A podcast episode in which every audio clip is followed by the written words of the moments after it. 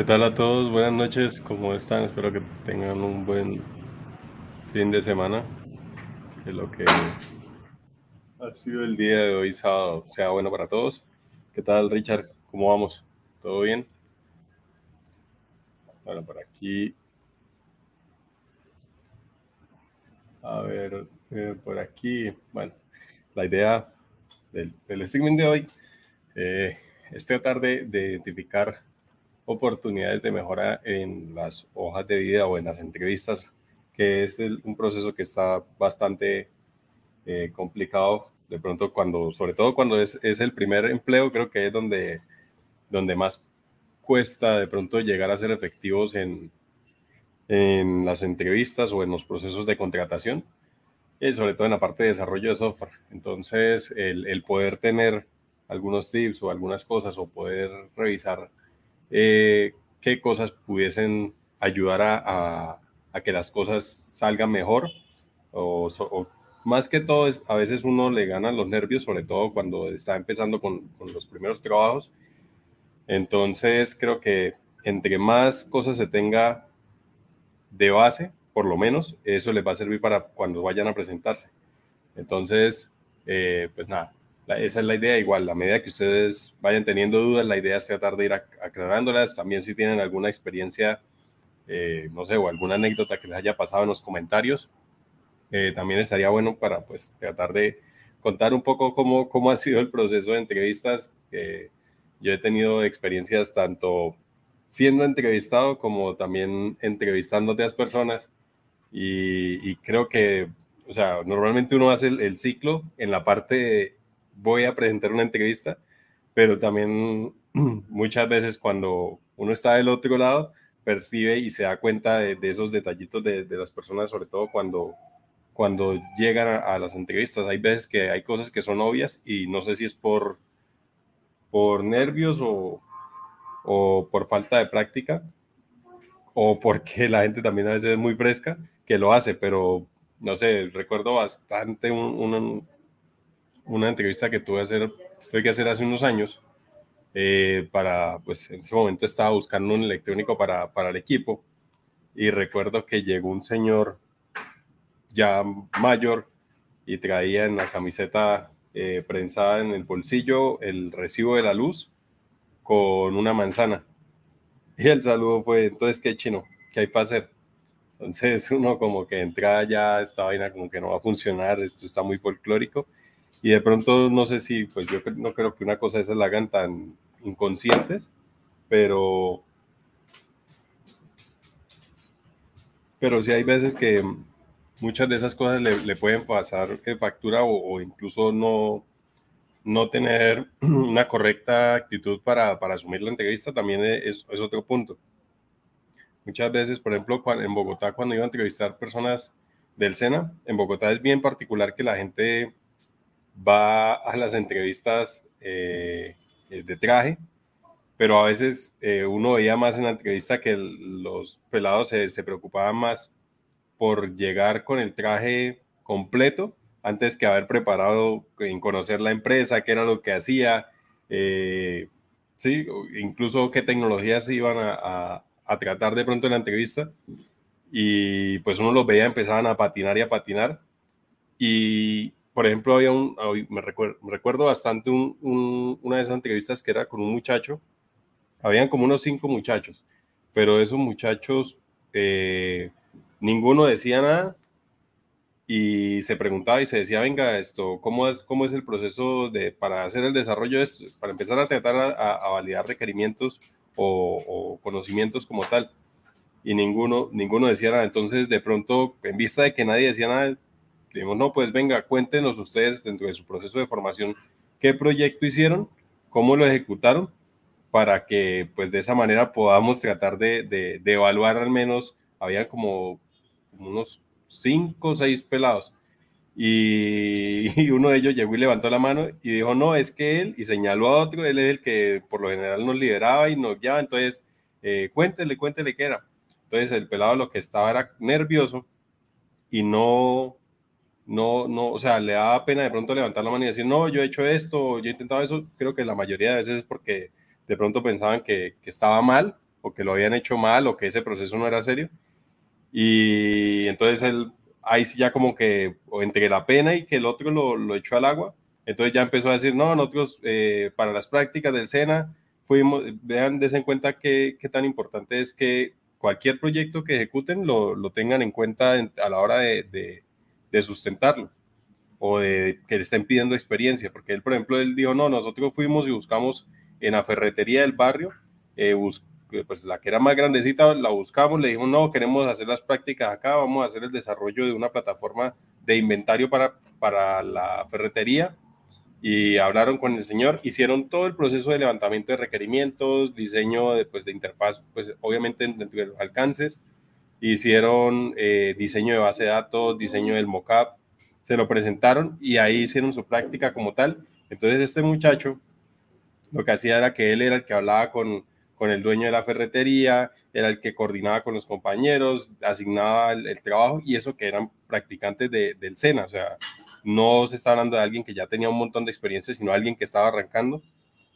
Y empezaron a hacer el desarrollo, lo levantaron, lo hicieron y cumplieron. Entonces, ya ahí sí nosotros dimos, bueno, de estos, mm, por lo menos el que echó al agua al otro, que pues básicamente trabaja con ese, y el muchacho ya se le dio otra actitud y dijimos, no, pues, o sea, no tiene todos los conocimientos que necesitamos, pero sí tiene la actitud y pues ha tenido anteriormente de pronto el, comportamiento para poder asumir un, tipo de, reto del que pues en ese momento se necesitaba, a pesar de que eran practicantes.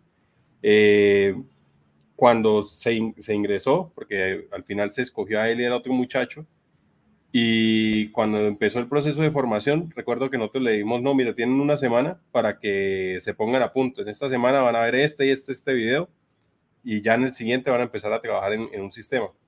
Eh, ellos empezaron creando, eh, recuerdo que era un CRUD, era, pues en ese momento manejábamos Lumen, que era un micro framework de Laravel para el backend, y Angular para el front.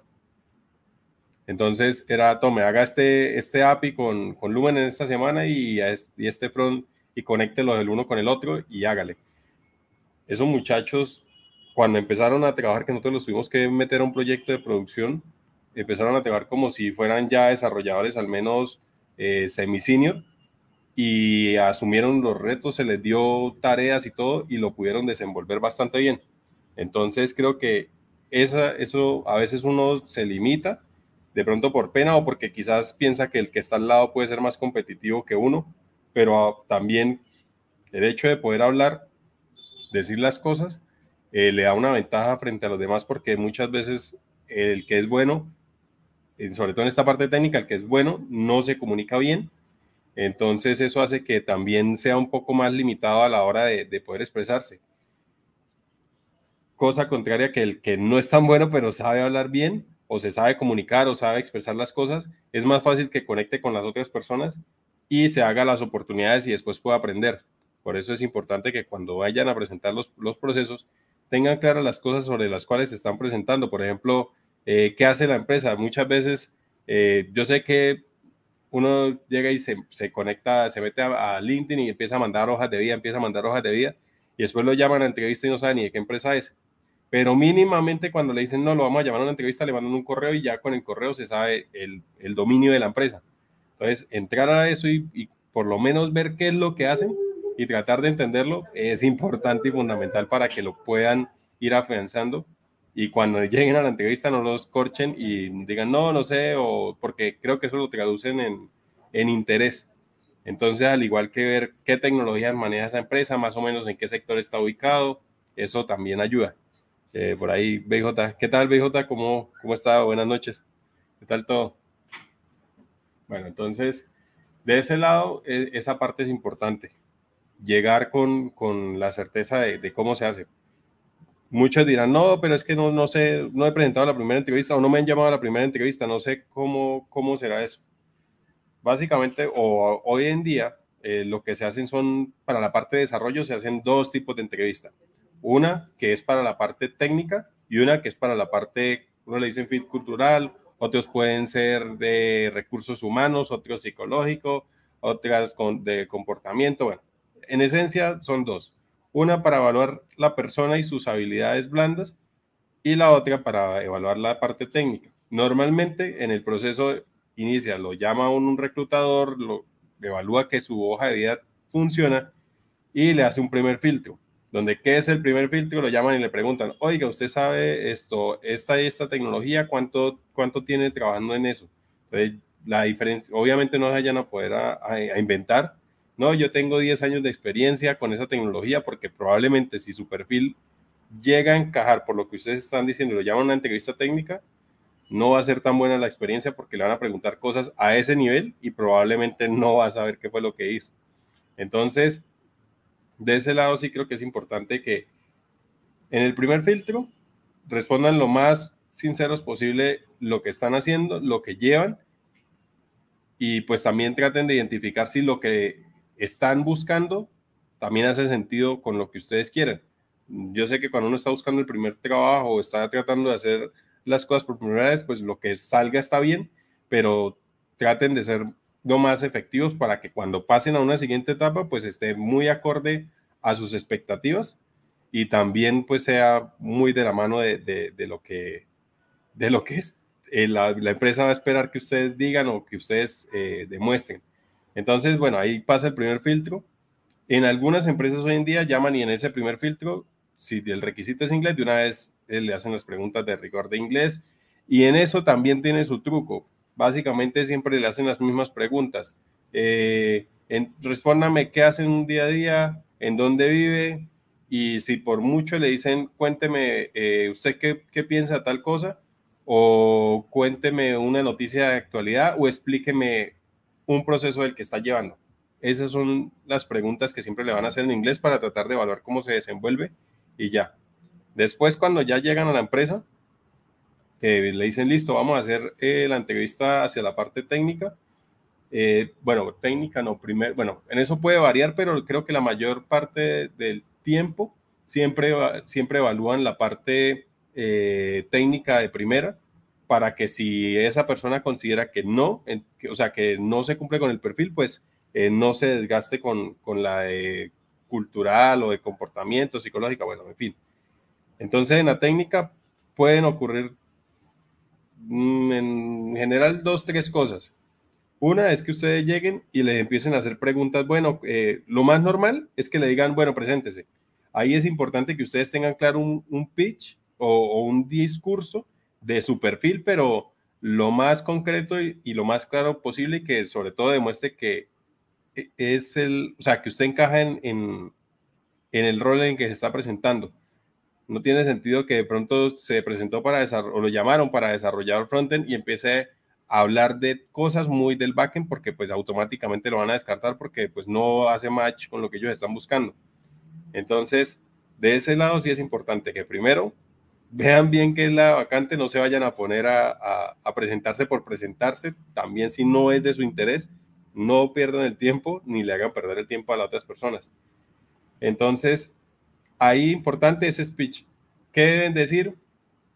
Eh, básicamente, a pesar de que ellos ya saben su nombre, tiene que volver a decirlo, eh, dónde vive y pues nada, de una vez, o sea, ahí es, eh, mi nombre es tal, tengo tanto tiempo trabajando como desarrollador frontend, mis principales tecnologías o con las principales tecnologías que he trabajado son React o de Angular, también tengo conocimientos en la parte de, por ejemplo, librerías gráficas, de utilizar esto y esto, sé manejador de estados, algo no tan largo, pero tampoco tan cortico, más o menos sobre, ese mismo, sobre esa misma estructura. Y así, pues, del otro lado, ya le iba a hacer probablemente dos preguntas más adelante, le iba a hacer muchas de esas eh, preguntas, pero usted ya se, la ya se la respondió y eso también va dando un índice de que, ah, estoy dando con la persona que, que realmente es. ¿Qué les ayuda para armarse el speech e irlo ajustando a cada empresa? Lean la, eso se llama el job description o la descripción de, la vacante, que con eso ustedes se hacen una idea de exactamente ellos qué están buscando. Y si obviamente no es que ustedes lo lean y, yo no sé eh, React y voy a decir React porque sé que lo están buscando y para encajar, no. Procuren ser efectivos frente a lo que ustedes saben y puedan presentar. También si por ejemplo no saben algo, pero han, o sea, no saben o no lo han implementado en producción, por ejemplo, o en un proyecto grande, pero tienen el concepto, por lo menos traten de tocar, no, eh, yo he estado eh, trabajando en un sistema que integra esta tecnología, por lo menos para que digan, bueno, no la sabe del todo, no la domina, pero ahí tiene algo de conocimiento y, eso también ayuda un, poco. Normalmente después de, de, esa introducción, pues ya del otro lado eh, le van a decir, bueno, ahora cuénteme de sus proyectos, en qué ha trabajado, qué, qué ha hecho. Entonces ahí sí ya les da más pie para que ustedes puedan profundizar.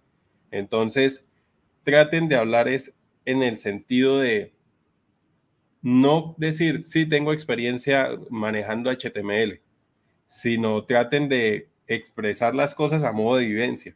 ¿Qué quiere decir esto? Yo, cuando hice un proyecto en el cual implementamos HTML, CSS, eh, lo hicimos con Vanilla y nos conectamos a una base de datos, a un API que es pues, público y hicimos esto y esto y esto, pero traten de ejemplificar la tecnología que le están preguntando, dónde la implementaron y en qué, y como dar ese contexto de, bueno, dice, tampoco se vayan a extender dos horas, pero sí por lo menos decir, hice esto, hice esto, eh, cuando estaba trabajando le agregué esta y esta cosa, eso les da pues también puntos, porque por lo menos sabe, la empresa sabe que es que ustedes, eh, o el, la empresa no, el entrevistador, dice, ah, bueno, este man eh, es un desarrollador junior, pero ya ha hecho cosas y pues obviamente a la hora que acá le soltemos, pues va a arrancar de una vez, entonces eso también es otro punto que se tiene bastante en cuenta. ¿Cuánto se va a demorar en poder empezar a tomar tareas? Hay tareas que puede, hay tareas, hay empresas que puede que tengan un, un proceso de onboarding o de inicio dentro de la empresa que dure, no sé, un mes, por un mes, dos meses, etcétera. Puede ser distinto, pero hay otras empresas que abren un recurso y están buscando a alguien que en una semana ya sea capaz de entrar a, trabajar. Edwin, gracias ahí por el, por el me gusta a la transmisión. Y entonces, de ese lado, ¿qué tal Alejo o Aleja? ¿Qué tal Juan Fernando?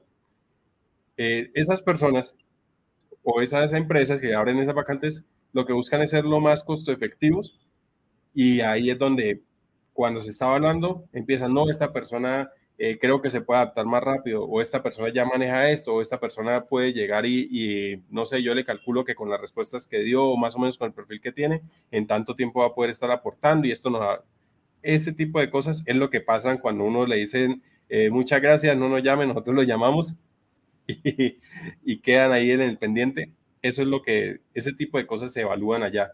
Entonces, listo, entonces ya contó sobre los proyectos. Ahora viene una parte que es importantísima, que es indiferente de lo que usted sienta, de lo que usted perciba al evaluador. Si de pronto usted le dijo algo y, de pronto hizo algún gesto que como que no cuadraba, no se desespere. Tómelo con calma, que puede ser que alguna otra cosa esté pasando. No siempre quiere decir que lo que dije está mal pero sí cuando el evaluador le va a decir, bueno, ahora yo les voy a contar de en qué consiste la empresa. Entonces, ahí, antes de ellos empezar, casi siempre también eso puede pasar al, comienzo, que le digan, venga, cuénteme qué, qué conocen la empresa. Entonces, también puede que usted diga, no, yo sé que ustedes, no tiene que decir, no, la empresa se fundó en el año de 1500 y después hicieron esto, no, solamente como, no, sé que la empresa está ubicada en el sector de tal cosa, eh, tienen una aplicación que sirve para esto y más o menos vi que manejan este, esta tecnología y ya, creo que con eso es más que suficiente y eso es el contexto que de pronto espera un, reclutador que se le dé del lado del entrevistado. Entonces, después de eso, él le va a empezar a decir, bueno, ahora yo le voy a contar del proyecto, cómo se está trabajando, qué tecnologías hay, cuál es el equipo. Entonces empiezan a contarle, no, en el equipo se necesitaba este perfil. Ahí cuando él empieza a decir eso, ustedes tienen que estar pensando, bueno, eh, lo que le está diciendo, si, si hace match con lo que yo quiero, allá ahí es donde quiero trabajar, mi perfil sí encaja y también, o sea, son muchas cosas a la vez, pero tienen que estar en la juega, tienen que estar bien concentrados de, de qué es lo que, lo que está pasando. Si él llega a decir algo que ustedes de pronto lo saben y él lo mencionó y ustedes no lo dijeron, pues obviamente no lo va a cortar de una vez. Le va oiga, no, no, si no espera, cuando termine, le dicen, no, es que dentro de esto me faltó mencionar esto que creo que tiene relevancia de acuerdo a, lo que usted me comenta y pues que yo tengo experiencia y creo que eso puede aportar a, mi perfil dentro del proceso de, la entrevista. Eso les ayuda a también ir aportando. Uno no tiene que saberse todo de memoria y puede que se le olviden cosas, pero ahí va, ahí va, ahí va.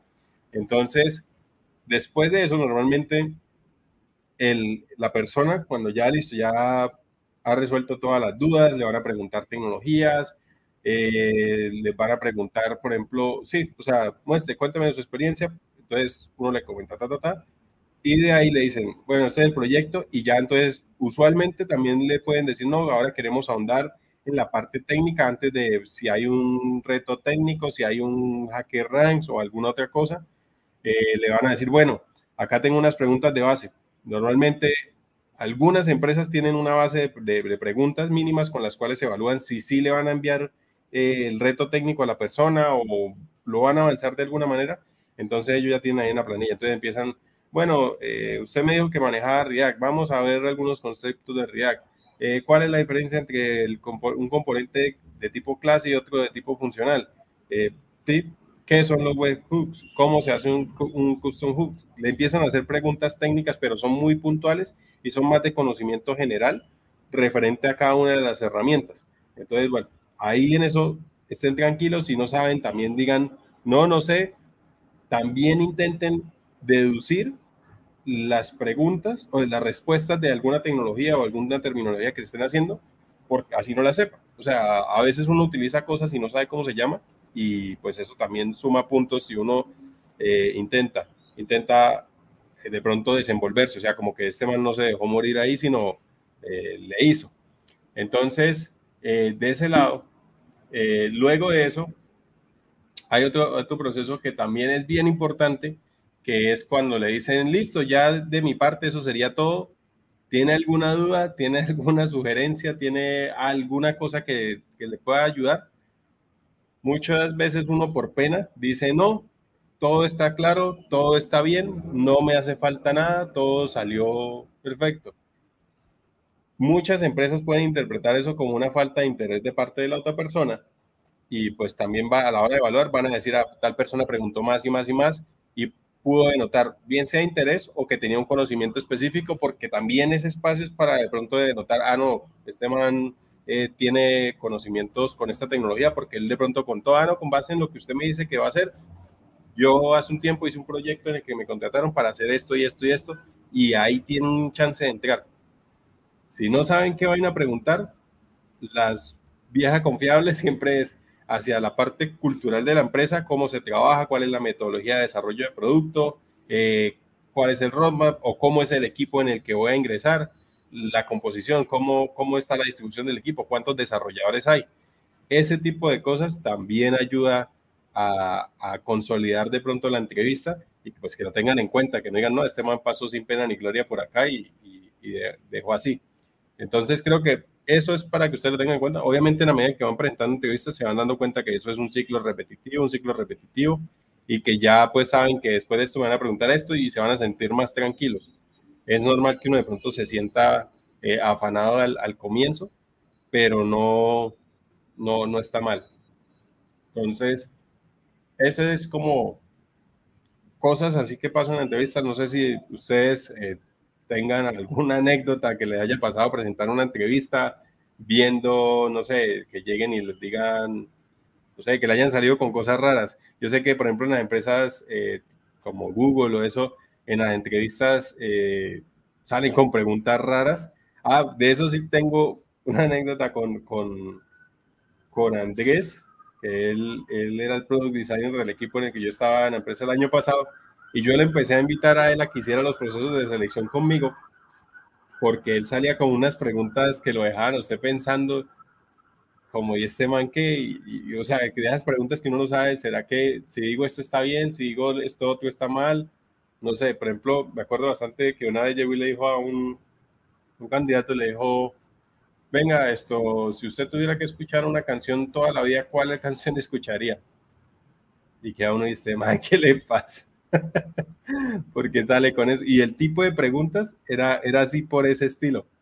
Pero cuando él ya llegaba y evaluaba todo el proceso y daba el feedback, decía, no, es que esa, esa respuesta va enlazada con esto y esto. Y salía con una, yo no sé si él iba y las preparaba por allá en internet, las buscaba, pero siempre, siempre llegaba con ese tipo de preguntas, entonces yo no, Andrés, venga para acá. Y a veces uno se enfoca también de pronto mucho en la parte técnica, de la parte técnica, tratar de responder todo lo que se pueda en la parte técnica, yo me las sé todas. pero en la parte también de comportamiento o de fit cultural o psicológico, a veces las personas no sé qué piensan y dicen unas cosas que no están del todo eh, bien, como que, y usted, hay una que le preguntan, y bueno, cuénteme, esta también es, típica, cuénteme, usted ha tenido eh, situaciones complicadas en, sus, en, su, en su sitio de trabajo, con una, cuénteme una experiencia, una vivencia en la cual se haya presentado una situación incómoda o crítica con un compañero de trabajo y cuéntenos cómo la arreglaron. Y pues uno lo que espera es que la persona diga, o sea, normal que todo el mundo tenga problemas, pero, pero uno espera que la persona diga, no, yo eh, hace un tiempo, no sé, me pusieron a trabajar con esta persona, no tuvimos la diferencia y no sé, buscamos una vía del diálogo para poder arreglarlo, buscamos una vía, nos sentamos y lo hablamos y solucionamos y ya quedó y listo, aprendimos que hay que, para trabajar, primero está el proyecto y después las cosas personales y listo, ya.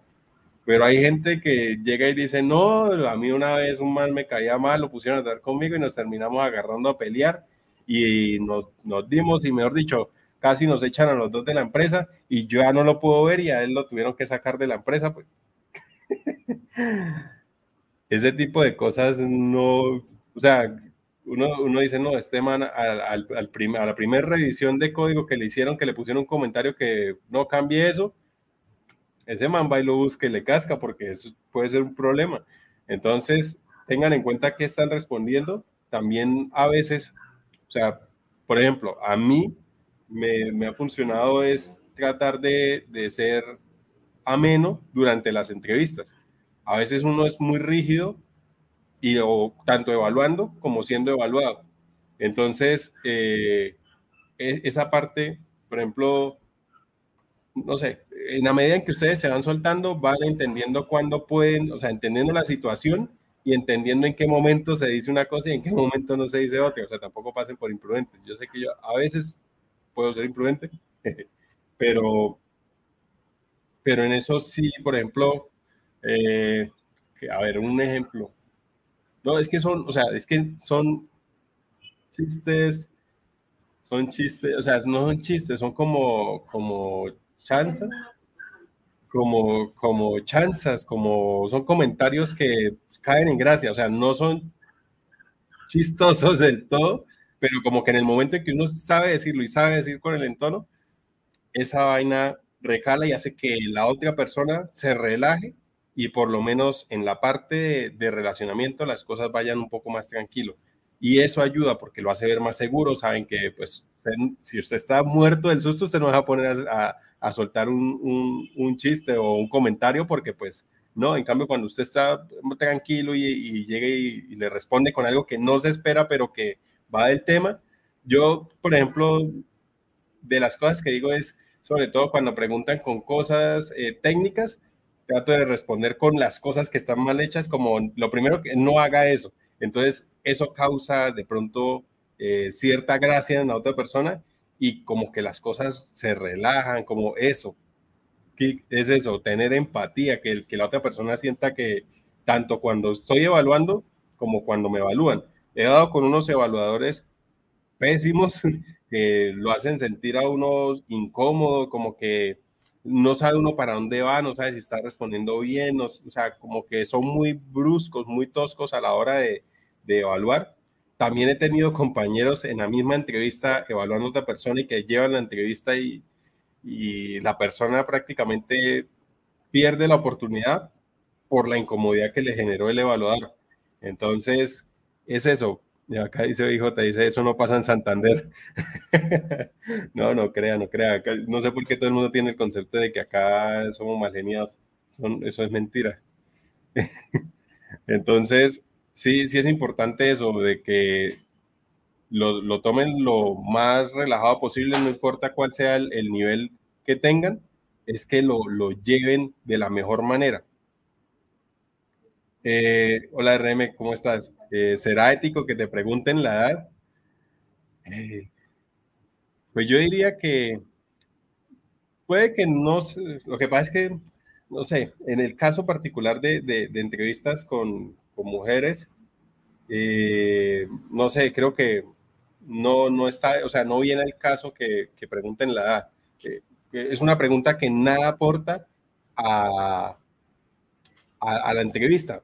Hay veces que sí de pronto lo hacen y pues en eso sí, si le hacen esa pregunta, ya usted diga, esa, esa no es porque hay empresas que de pronto sí tienen el sesgo de la edad de decir, no, si tiene más de, no sé, 40, 50 años, eh, no, no aplica para roles de tecnología o no se puede que existan, puede no, existen ese tipo de sesgos en, en eh, aún hoy en día. No está del todo bien porque realmente creo que en estos procesos lo que hay que evaluar es cómo la persona responde ante una situación y cómo usa su experiencia y conocimientos para poder resolver lo que se necesita. No es más, obviamente, y ahí viene el punto de también por qué las empresas a veces tienen ese sesgo de la edad, es porque, y también me ha pasado que he tenido personas que son incluso mayores que uno, y, y las personas a más edad, pues obviamente quiere decir que han tenido la oportunidad de trabajar en más empresas, que ya se conocen las cosas, entonces las personas tienden a, a coger mañas de, de diferentes partes y técnicamente cuando menos usted lo piense, esa persona ya está invocando sus mañas para poder hacer cosas raras en la empresa y a veces eso sí puede tornarse un poco complejo de manejar porque son personas que básicamente eh, una respuesta típica puede ser como no le va a venir a enseñar a su papá a ser hijos y ese tipo de cosas es donde ya la persona va a ser difícil de manejar. Por eso creo que por un lado no debería existir el sesgo de edad, pero por otro lado también las personas deberían ser un poco más conscientes de que a pesar de que hayan personas de menos edad, quizás en roles distintos o, superiores, eh, no quiere decir que puedan pasárselo por la galleta. Entonces, creo que esas son cosas que, vienen de un lado y del otro. Pero, por ejemplo, en lo que hablábamos la vez pasada, de, o sea, referente a, los formatos de la hoja de vida, eh, en Europa, en Canadá, no permiten que las hojas de vida tengan datos más que el nombre, el correo y como datos genéricos de contacto, pero ni fotos, ni edad, ni estado civil, ni nada de esas cosas, para ni religión, nada de esas cosas para que no genere sesgos a la persona que le está evaluando. Porque allá sí es delicado que ustedes lo, lo descarten solamente porque, no sé, porque tiene X edad o porque en la foto se ve raro, o porque está vestido de tal forma. Eso es bastante delicado en esos países. Entonces, ahí, ahí está el, detallito. Eh, hola Ana María, eh, ¿qué tal? Aquí está Hamtaro, Hamtaro, me acuerdo de su programa de Hamster por en Cartoon Network hace como unos 15 años por lo menos. Por acá, ¿qué tal? Eh, CF, Ángel en Twitch. Dice, tengo una entrevista con C++ y Java. ¿Qué crees que me, podría, que me podrían preguntar? Yo diría que en, esos, o sea, lo mínimo para descartar, porque eso es casi que estandarizado, es programación orientada a objetos, es la base.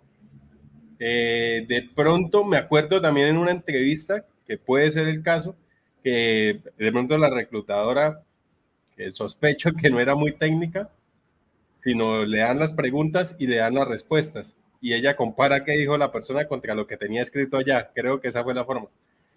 Abrió un PowerPoint y me puso un código y me dijo esa función que hace. Entonces, esa puede ser una alternativa que leer un fragmento de código y uno diga eh, qué hace o describa qué hace ese código.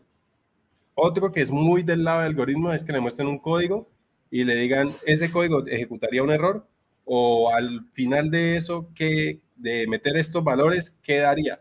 Esos son un poco más complejos, sobre todo en el sentido cuando pues uno está en pleno proceso, muchas personas quedan en blanco y, y, es, y, es, y es bien incómodo.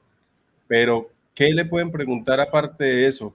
Creo que programación orientada a objetos, que es lo que mencioné hace un rato, en el caso de C++, eh, de pronto cómo, cómo escribir el, el, código de manera correcta, eh, buenas prácticas, dice, ah, es para el Banco Occidente, muy buena oportunidad, o sea, yo digo que entregar al sector financiero es bastante estable, es carrera, creo que, que, es una de las vías más seguras, que se puede decir, para uno entrar a, aspirar a, a, tener carrera. Obviamente que tiene su proceso, sí, pero si ustedes también pueden entregar un banco, creo que es una, una muy buena eh, opción, indiferente de cuál sea, indiferente de si se van a quedar toda la vida, pero creo que por lo menos para arrancar les va a dar tranquilidad, les va a dar respaldo, puede que no eh, eh, te bajen de pronto en proyectos de innovación mucho, pero sí les va a dar una estabilidad, a menos que por allá el ADL que tiene su parte de innovación y están enfocados en eso, allá sí estaría bastante bueno. de pronto en la parte de Java, creo que conceptos de cómo funciona la Java Virtual Machine también pueden preguntarle, o sea, pues no sé a qué nivel esté aspirando, estoy suponiendo que sea de pronto alguien junior, eh, ese puede ser el tipo de pregunta que le, preguntas que le pueden hacer. Eh, muestre a ver qué otra cosa le pueden preguntar. Eh, en, Java, en Java creo que el manejo de librerías también es importante. cómo se conecta una base de datos, o hacia parte de patrones. Ah, junior, ok, bueno, si es junior, estaría bien. Bueno, ah, ¿qué otra cosa? Bueno, es que es, miremos esta plataforma que se llama Lead Code. Ahí ponen los ejercicios que normalmente pueden salir en las entrevistas técnicas. Este y miremos este de HackerRank. Acá. A ver. Que el Lead Code y acá esto.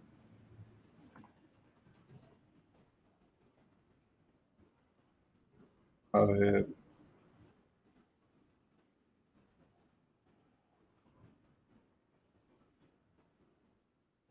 A ver, esto. Uy, yo hace años que no entro acá esta cosa. Ah, no, acá está. Esto es con Google. Yo trato de vincular todo, todo con el correo para que no pase que se me olvide. Y todo lo que se pueda en modo, modo oscuro para que no me genere. Por acá creo que este lo puede volver en modo oscuro, si no estoy mal. Esto es acá en Interview Problems. Y miremos acá en este. Este creo que también lo tengo. Mostrar, este creo que también lo, sí, este lo tengo con a ver. A ver, acá, sé si ya se acomoda el modo oscuro. Eh, acá está. A ver, eh, de acá. Eh, ah, bueno, acá dice, es que me dijeron que era para analista de software. Ah, bueno, hubiésemos empezado por ahí. En el caso de los analistas de software, se enfocan no tanto en el desarrollo como tal, sino en todo lo que viene en la primera etapa de la construcción de un software o en la construcción de un módulo, que es más ir a levantar requerimientos. Para eso esa parte creo que indiferente de la parte técnica. Eh, Ball, ¿qué tal? ¿Cómo está? ¿Cómo vamos? ¿Todo bien? Eh, por ahí Gerson llega también a Twitch. ¿Qué tal? ¿Cómo vamos? ¿Todo bien? Eh, creo que lo importante para ese rol es demostrar que es capaz de hablar con la gente, de que es capaz de hacer las preguntas que son correctas para poder sacar la información.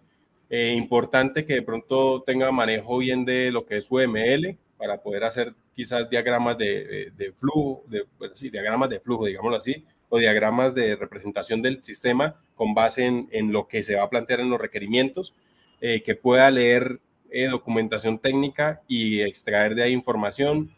A veces en algunas empresas esos roles también los utilizan en soporte porque obviamente no todos los días están haciendo levantamiento de requerimientos, a menos que sea una fábrica de software y tengan que ser un montón de clientes pidiendo cosas. Ahí sí, pero en caso de un banco, creo que lo más eh, fijo es que después de que empiece, pasa el proceso de requerimientos, después puede que sea eh, la persona. Eh, en Bogotá había un rol que se había creado para eso, pero no me acuerdo, era aquí no recuerdo el nombre del rol, pero básicamente era eso, el analista de requerimientos, pero cuando ya no había requerimientos, era el, primer contacto de soporte, como el soporte de nivel 1 para los stakeholders de cada una de las líneas que tenía el software. Entonces, eso también es importante que usted aprenda de pronto a identificar errores, a saber en qué parte está, o sea, no tanto como un usuario que, que pueda dar un soporte básico, sino como un sino como un, un ¿qué? como ya un programador que diga, no, esto puede, el error puede estar en esta parte del sistema y pueda ingresar y hacer una validación. O sea, eso es como también a veces lo mezclan con un, con un QA. Es, hay un montón de cosas, pero creo que lo que principalmente pasa, o pasa eso es porque, pues obviamente no hay una alta demanda de, de, trabajo. Eh, bueno, de acá esta plataforma, para de pronto no cortar ahí la idea de lo que ya llevamos de impulso, eh, Acá están ordenados. Ustedes pueden cambiarle por la dificultad que lo quieran. Obviamente les aconsejo que lo hagan eh, de fácil a difícil para que a medida que va eh, incrementando el grado de dificultad, ustedes se vayan volviendo un poco más eh, duchos con, con, esa parte. Por acá es que había uno que decía qué empresas. Ah, mira, acá está. Eh, muestra a ver. Este, el top 100 de, las, de, las, eh, de los ejercicios que salen. Es que no me acuerdo dónde es que está, si sacamos, a ver. Ah, mira, acá está. Bueno, esto ya lo volvieron premium. La gente hizo la labor de reportar qué, preguntas de estas le salían en las pruebas técnicas de las empresas grandes y después lo que hicieron con esa información fue volverlo premium. Entonces, se supone que uno, si quiere saber qué, qué ejercicios han marcado la gente que se ha presentado en estas empresas que quizás eh, le pueda dar la ventaja competitiva a la hora que llegue y presente la prueba técnica y le manden el mismo ejercicio. Pero bueno, eso ya se volvió premium, esa funcionalidad. Pero bueno, acá esta plataforma le sirve para practicar. Y esta es la otra que también es bastante eh, popular, que se llama Hacker Ranks. En este, en el caso puntual, acá está C y acá está Java. Muchos de los libros de programación o de cosas de, de algoritmos y demás está con, con, Python, Python, con Python, pero mucho, mucho, mucho que está explicado es con Java. De ahí está este libro que se llama Cracking the Coding Interview, sino Cracking the Coding Interview. Yo tengo ese libro, por acá lo tengo guardado, pero por acá, pues busquemos lo PDF. Acá está. Este libro explica los diferentes tipos de algoritmos que hay y con casos prácticos, pero pues obviamente lo explica utilizando Java y con eso creo que también ustedes se pueden defender un montón para entrevistas técnicas como tal. Pero eso es para la parte técnica. Ahora, bien, por acá dice eh, Gerson, dice, ¿cuál es tu tecnología favorita? Bueno, en mi caso muchos, muchos de ustedes han escuchado que no, no, no, no soy tan fan de, de .NET, la que me gusta un montón y tengo que hacer la aclaración que no me gusta punto es esto JavaScript. JavaScript eh, siento que es con la que más me fluyen las cosas y hay una razón también que de peso, por ahí tenía la imagen, eh, a ver, JavaScript, Scope, a ver si está así. Básicamente es una tecnología que ustedes pueden encontrarlo en todo. a ver si acá está por... Eh,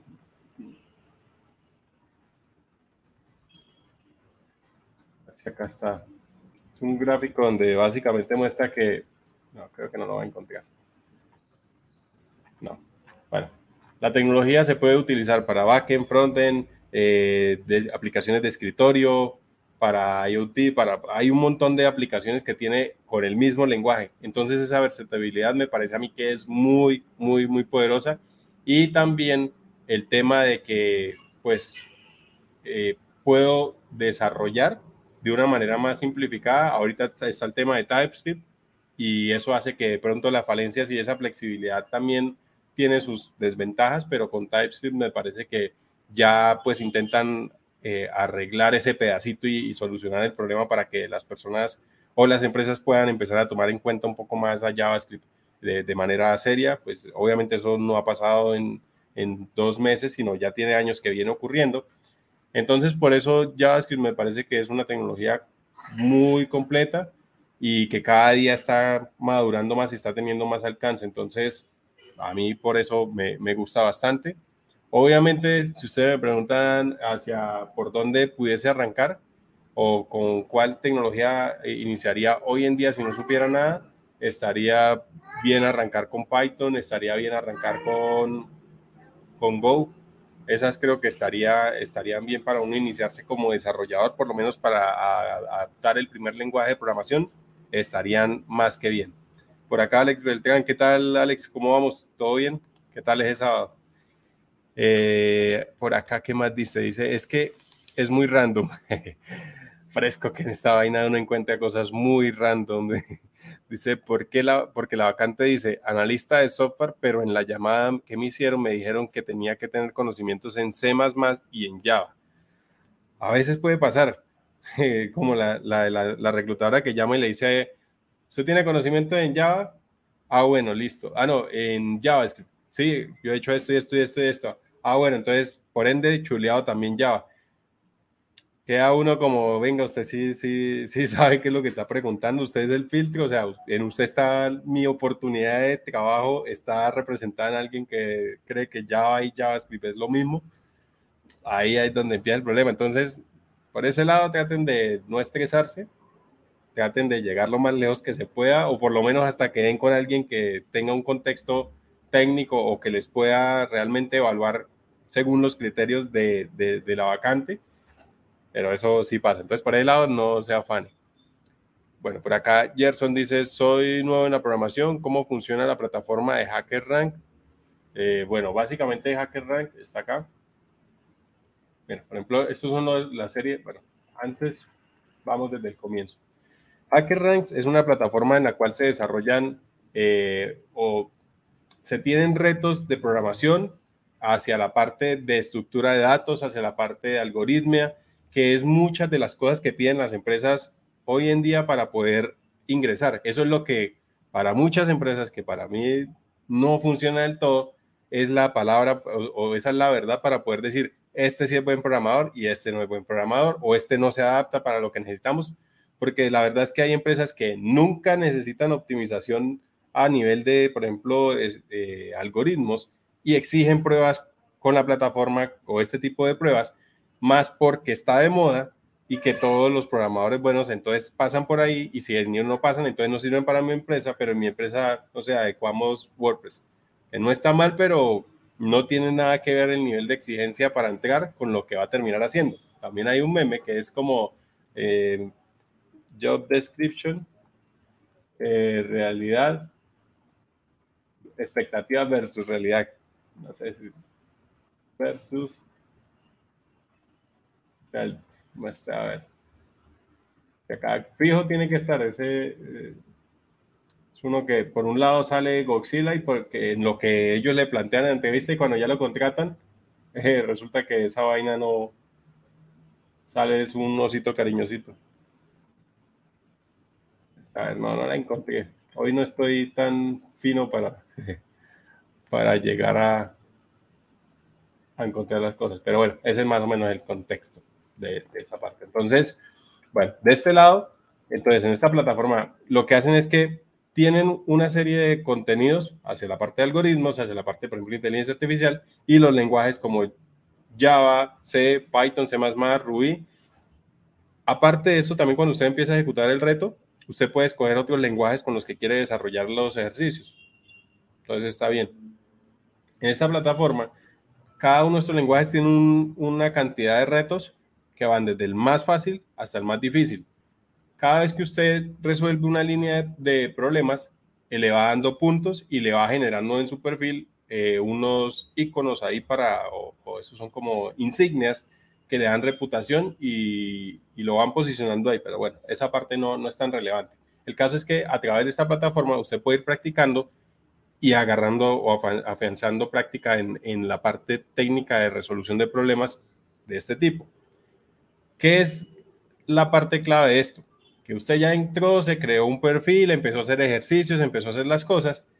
Un día lo llaman a una entrevista técnica y le dicen, listo, su perfil cuadra, le vamos a mandar una prueba técnica. ¿Cómo funciona la prueba técnica? Se la van a mandar de esta plataforma. ¿Sí? ¿Te vas a poner de eso? Bueno. Entonces, eh, lo más probable es que cuando usted recibe una entrevista técnica en un enlace de HackerRanks, usted ya tiene la ventaja de que conoce la plataforma, conoce los tipos de ejercicios que piden, conocen un montón de contexto y eso les va a dar una ventaja gigantesca a la hora de poder entrar a, a, presentar el examen y pues es con tiempo, es, tiene unos factores que influyen y si usted ya ha manejado este tipo de pruebas, pues usted lo va a hacer mucho más tranquilo, no se va a desesperar, va a hacer las cosas en orden y no va a sufrir. Dicho esto, miremos por ejemplo acá, este que es para C++, acá están los ejercicios. Hay de diferente, por ejemplo acá al principio, eh, ah, acá está, este, este tienen esto que se llama eh, kit de preparación para entrevistas. No sé si ahí se vea bien, voy a darle un poquito de zoom a esto. Y acá le botan retos de diferentes tipos organizados de lo que probablemente le van a preguntar en una entrevista. Y esto es básicamente todo lo que es algoritmos y data structure. Entonces empiezan con arrays, por ejemplo, por acá vi LinkedIn, eh, LinkedIn list, eh, grafos, programación dinámica, colas y, stacks. Ahí hay de todo. Entonces, por ejemplo, uno entra, no sé, como esto. Acá. Entonces, no sé, hacemos esto. Y acá, así se va a ver exactamente lo mismo cuando ustedes vayan a presentar la prueba. Entonces, acá le dan una descripción. Obviamente esto está en inglés. No sé si acá muestre si lo puedo traducir. Sí, Ahí está. tienen instalada la, extensión de Google Translate y con eso entonces seleccionan el pedacito de texto y acá tienen una traducción. Obviamente acá me está pasando inglés a inglés. Pero bueno, ahí creo que ustedes les va a tomar inglés, eh, inglés a español. Eh, listo. Entonces acá, acá está. Listo. Entonces acá le dicen como, le explican el contexto del problema, eh, le dan ejemplos de qué debe ser y le dicen, vea, en el caso de, la lógica de que queremos hacer, vamos a tomar la referencia que entran estos datos y salen estos otros. Y le dan como las, las, condiciones, incluso ya hasta tiene gráficos. Y eh, con esto, la idea es que ustedes repliquen acá en el código eh, el ejercicio para poder resolverlo. Acá está en la parte de arriba, acá le puedo cambiar el tema a negro, ahí está. Y acá el lenguaje. Entonces, a pesar de que la página inicial decía que era Python, C, C++ eh, Ruby, acá tienen un montón de lenguajes de programación con los cuales pueden desenvolverse en los ejercicios. Tengan en cuenta que si cuando le envían la prueba le dicen tiene que hacerla en Python, no vayan a cambiar el lenguaje porque pues lo van a descartar así que bien hecho el ejercicio. O a menos que pues la empresa no tenga en cuenta con cuál lo resolvió, ahí sí no hay lío. Entonces, por ejemplo, acá ustedes pueden cambiar, acá está en esto, lo pueden pasar a, por ejemplo, Java ah, mejor acá JavaScript. Y ya, él automáticamente le cambia el código y, le pone ahí la base para que ustedes lo puedan completar. Importante que lean acá los comentarios, son las instrucciones y por lo general, este código de introducción lo tiene para que pues cuando corran las pruebas unitarias, que es con lo que verifican que sus ejercicios están bien hechos, pues las, los tomen, los evalúen bien. Entonces, por lo general le dice, escriba su código acá. Entonces, a partir de acá es que ustedes empiezan a construir su solución. Entonces, esta plataforma, por eso es importante que lo, lo tengan. O acá están las guías eh, por lenguaje. Yo escojo que quiero aprender todo, a desarrollar completamente ejercicios en C++, entonces acá arranco y acá está desde cómo ejecutar un hola mundo y ejercicios así, van subiendo pues obviamente el, el nivel de dificultad hasta los últimos, pero tiene absolutamente todos los ejercicios. Entonces, ese es el contexto de HackerRank y el por qué considero que si subía a tratar de conseguir un trabajo donde usted sabe que la FIA le van a preguntar algoritmos, esta es una muy buena herramienta para que lo puedan utilizar. Por acá, antes vas a mirar por acá que hay pendiente, dice, eh, dice Juan, no, no, me acuerdo dónde lo leí. Ok, no, no. Andrés dice, apenas llego, ¿cuál es el nombre de la plataforma? Hacker Ranks. Hacker Rank, ya se los copio ahí en el chat para que ustedes lo, tengan ahí en cuenta y ya me pongo el día también con los comentarios que veo que hay varios. De verdad, bienvenidos a todos, gracias por estar acá. Pues también los invito a que compartan eh, la transmisión para pues, llegar a más personas que probablemente esta información le pueda ser útil y pues gracias a quienes le dan me gusta, a quienes mandan por ahí rosas o cosas. Está chévere a quienes están en Twitch, a quienes están acá en TikTok y bueno, ahí estuvo, dijo, el corte comercial. Entonces, bueno, por acá eh, ¿Qué otro comentario? Dice Joabel. ¿Qué tal, Joabel? ¿Cómo está? Dice, ¿en dónde puedo empezar a estudiar Python? ¿Dónde puedo empezar a estudiar Python? A ver, Python, o sea, cualquiera diría, no, pues en la certificación oficial de Python, pero creo que no, no va a ser tan eficiente porque de pronto se va a meter en mucha teoría o en un montón de cosas que lo puede terminar aburriendo antes de empezar a hacer las cosas. Entonces, ¿qué plataforma hay de aprendizaje de Python? A ver, a ver, la buscamos acá. Hagamos uso de, Google. Esto no es una entrevista técnica donde le dicen no puedo utilizar Google y el primer día de trabajo a la primera pregunta que uno va a hacer le dicen no se utilice Google y cuando tenga la primera respuesta, si no le funciona, ahí se busque ayuda. Pero primero busque usted. Eso también es importante que lo tengan claro. Eh, Python. Eh, había una plataforma que se llama Solo Learn, pero creo que tiene, es de pago. Solo Learn. Esta es una aplicación para que pues, lo tengan ahí a la mano y ahí está, ya me acuerdo. Tutorial, tutorial eh, tutorials Point y Python. Obviamente este está en texto. Esta está pues interactiva a medida que ustedes van resolviendo ejercicios. Acá está la introducción a Python. Y acá mostrar si se, puede. Sí, acá está como la base de, Python. Entonces, ustedes van haciendo los ejercicios desde el celular, que pues también facilita de pronto para que uno eh, se comprometa a hacerlo no, de no, no tengo el computador todo el día, sino en cambio el celular sí estoy seguro que todos lo tienen todo el día. Entonces es más factible que puedan desarrollar esta parte. Acá viene qué son los ejercicios básicos o el ciclo básico de, este lenguaje. Entonces este puede servirle. Si de pronto dicen, no, pero es que ese es de pago y, me toca meter ahí plata o no sé qué cosa, o, no me gusta la metodología, entonces vienen acá a Python de Tutorials Point. En este es en texto, pero también está ordenado. Y así, en esta página tiene la ventaja de que así como está para Python, encuentran cuánta tecnología hay, ustedes ponen tutorials point y el nombre de la tecnología y ahí seguro que le va a salir fijo, fijo eh, un, el tutorial completo desde cero de esa tecnología. Entonces acá, por ejemplo, le enseñan desde la configuración del ambiente, del entorno como tal para poder trabajar, cómo instalarlo, eh, el editor, en el entorno Python. Y acá ya empiezan, por ejemplo, variables le damos clic acá. Ahí está. Es esta. Ahora, eh, si su metodología de, aprendizaje de pronto no es tanto leer porque, no sé, le aburre o siente que no avanza, la vieja confiable que es YouTube los va a sacar bastante de ese apuro. Pues acá está. Tutorial de Python desde cero. Y acá yo recomiendo bastante que hagan estas playlists. Puede que tengan muchos videos, puede que tengan poquitos, pero creo que cuando los videos de cada sesión son muy cortos, es porque es muy específico y les va a permitir ir avanzando y por lo menos ir entendiendo cómo van en su proceso. Por ejemplo, acá tutorial de Python desde cero eh, en español. Ustedes vienen acá. Este, miremos la lista. Esto tiene 42 videos. Y acá está, entonces ustedes pueden ver acá eh, la temática. Entonces acá, por ejemplo, está Python desde cero, aritmética desde cero con Python, curso de Python desde cero. Ah, acá está este lado, me equivoqué, estaba leyendo para el otro lado, pero acá es eh, print en Python, Jupyter Notebook, crear nombre de, crear y nombrar variables, entrega de datos, o sea, está desde, desde la pura base. Ustedes le dedican el tiempo y sacan esto y ya por lo menos tienen la base del lenguaje y con esto pueden arrancar.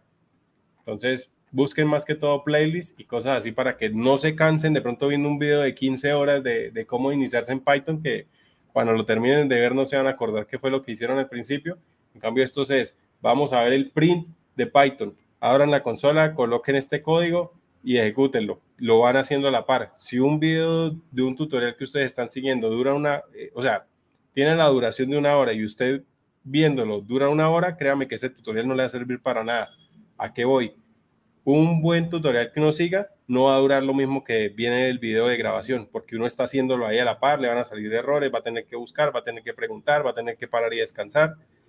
Y un video de, no sé, dos horas, fácilmente se le puede ir tres días eh, haciéndolo. Y ahí sí estén seguros que están aprendiendo. Si lo hicieron a la par y nada más vieron y no, no ejecutaron nada, eso no sirve por más que uno tenga retentiva, no sirve, a menos que ya tengan experiencia, ahí sí ya puede que cojan los conceptos y no tengan tanto que meter mano, pero más sin embargo siempre es bueno eh, ir haciendo cosas ahí a la par.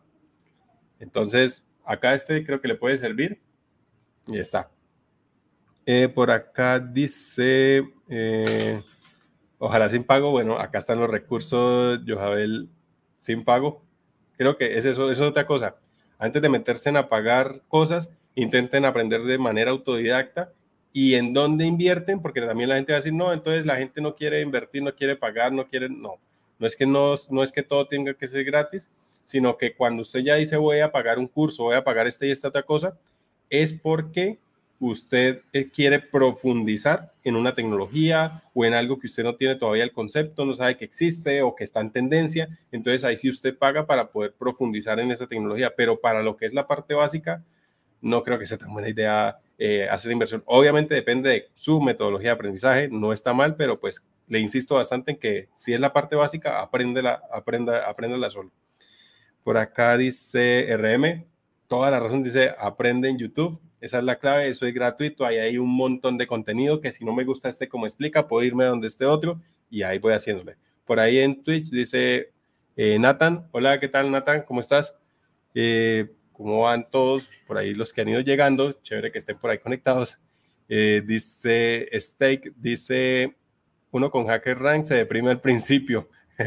sí, es frustrante. Una de las técnicas que también, porque yo también pasé por eso, yo no he sido bueno en algoritmos, o sea, no piensen que acá yo me siento y no, yo esa vaina me parece que es matarse la cabeza mucho, obviamente hay cosas en las que aplican y que sí vale la pena tenerlas, pero eh, de ese lado, dicen que coja un ejercicio e intente resolverlo, pero no le dedique entre más de 30 y 30, 45 minutos a máximo una hora con ejercicios eh, fáciles e intermedios. Si usted ya vio que no fue capaz con ese tiempo, no se siga desgastando, no es vaya y busque la respuesta para que pueda saltar y, acceder al siguiente ejercicio, eso tampoco está bien, sino lo que tienen que hacer es buscar en YouTube, hay un montón de personas explicando cómo se resuelven esos ejercicios, pero no dando la respuesta, sino dando el sentido. El problema de la algoritmia es que muchas personas tratan de aprenderse, ah, lo resolvió así, este primero puso un if, después puso esto, y no es tanto eso, es aprender el los conceptos que aplicó para poder resolver eso y entender esos conceptos, cómo me pueden ayudar a resolver el día que me pongan un problema o se me presente un problema, cómo los puedo aplicar.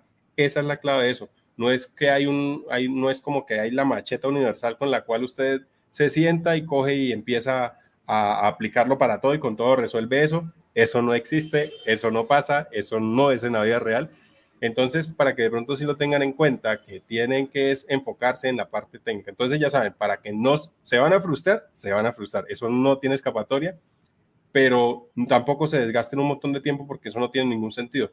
Avanzan, buscan un video donde les expliquen, si esa persona no le explicó claro, buscan otro y ahí se van haciendo al conocimiento. También practicar es importante. Eh, por acá, bueno, por ahí, Gerson, gracias a los que están enviando cositas.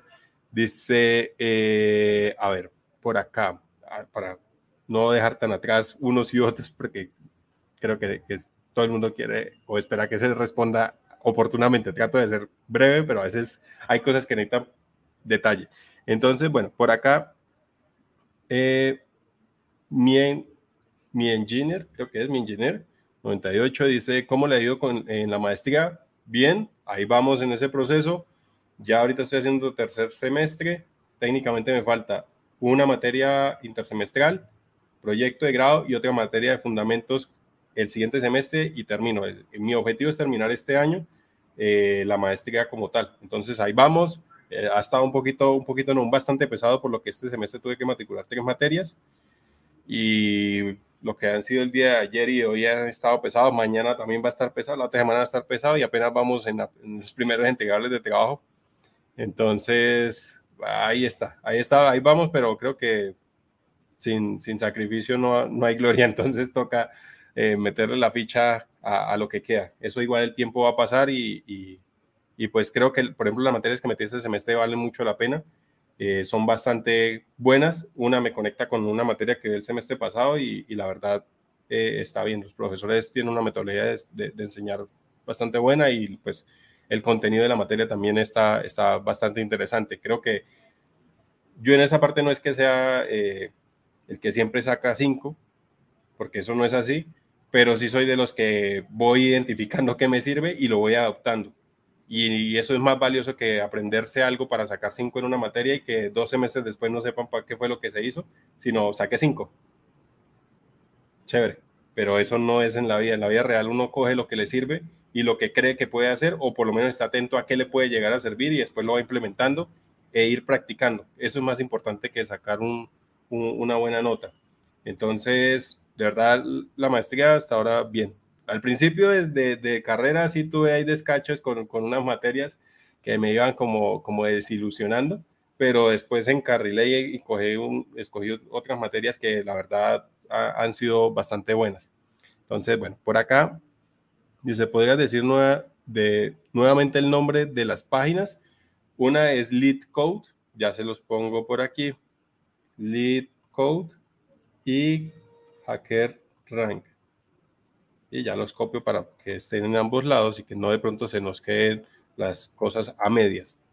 Lead Code y, Hacker Rank. Esas dos les pueden ayudar con el proceso de algoritmia. Eh, Juan Fernando, por acá está. Alexis, ¿cuál ha sido eh, su proceso desde que salió de pregrado? Uy, esa historia es re larga. es re larga porque tratemos de hacer saltos importantes dentro del proceso. Es que no sé si a nivel de formación o a nivel de experiencia. Yo, otra de las cosas que me ayuda y que también los invito a que lo hagan es que a medida que iban estudiando, ir buscando cómo trabajar en lo que están haciendo no esperan a graduarse para ir a buscar trabajo, para hacer proyectos, no importa lo que salga, pero hagan a la par que estudian. Eso les da una ventaja tanto en su estudio, porque ustedes van a llegar a, que le hagan preguntas técnicas o los evalúen y usted ya tenga la experiencia de estar trabajando. A mí eso me ayudó un montón. Pero tratemos de hacer el recorrido. Cuando yo me gradué, era, me gradué como bachiller técnico en mantenimiento de hardware. Eso era comedia técnica del SENA. Después salí y estudié en el SENA técnico de mantenimiento de equipos de cómputo. Cuando terminé eso, pues a la par estaba trabajando, también hacía cursos virtuales del SENA en la noche. Después de eso, entré, el SENA sacó la primera promoción de tecnólogo en telecomunicaciones, me metí en esa, a la par estaba estudiando en las unidades tecnológicas acá en Santander, eh, electromecánica, tecnología electromecánica, entonces estaba haciendo dos carreras, seguía haciendo mis cursos virtuales y seguía trabajando. Eh, al finalizar esa etapa, eh, bueno, durante ese periodo trabajé con una empresa como contratista de Bogotá que se llama Sonda de Colombia, que pues es una empresa de, la parte como de infraestructura y de soporte a nivel de todo la TAM, y a mí me tenían encargado de lo que era parte de eh, Santander y parte, una parte pequeña de Antioquia. Entonces yo hacía contratos con ellos y pues ahí también iba trabajando, iba adquiriendo experiencia porque pues era el contratista directo. En esa época tenía 18 años, si no estoy mal, sí, como 18, 19, 18, entre 17 y desde los 17 hasta los 19 años más o menos estuve en, eso. Eh, después de eso, eh, cuando ya estaba terminando la tecnología en el SENA, eh, tuve que tomar la decisión, bueno, que fue cuando hice el proyecto de Domoteco, que es la parte de, de, de la startup que fundé hacia la parte de desarrollo de domótica orientada a Internet de las Cosas. Y ahí tuve que tomar la decisión, Sigo haciendo esto porque ya pues obtuve un capital semilla de Fondo Emprender para fundar la empresa y ya no estaba dando ni con los cursos, tenía también sobre a mitad de año, de, antes de cerrar eso, también tuve competencias de Word Skill, tuve Campus Party, eh, tenía interventorías, o sea, tenía un montón de cosas a la par que llegó al punto en que ya no, no, no me daba el tiempo para tanto, entonces eh, decidí parar la universidad en electromecánica, hice hasta cuarto semestre y me dediqué a la startup, a tratar de hacer, hacer, hacer. Después de eso hice una especialización tecnológica en el SENA en gestión y seguridad de bases de datos. Eh, seguí haciendo cursos por mi cuenta a través del, del SENA virtual.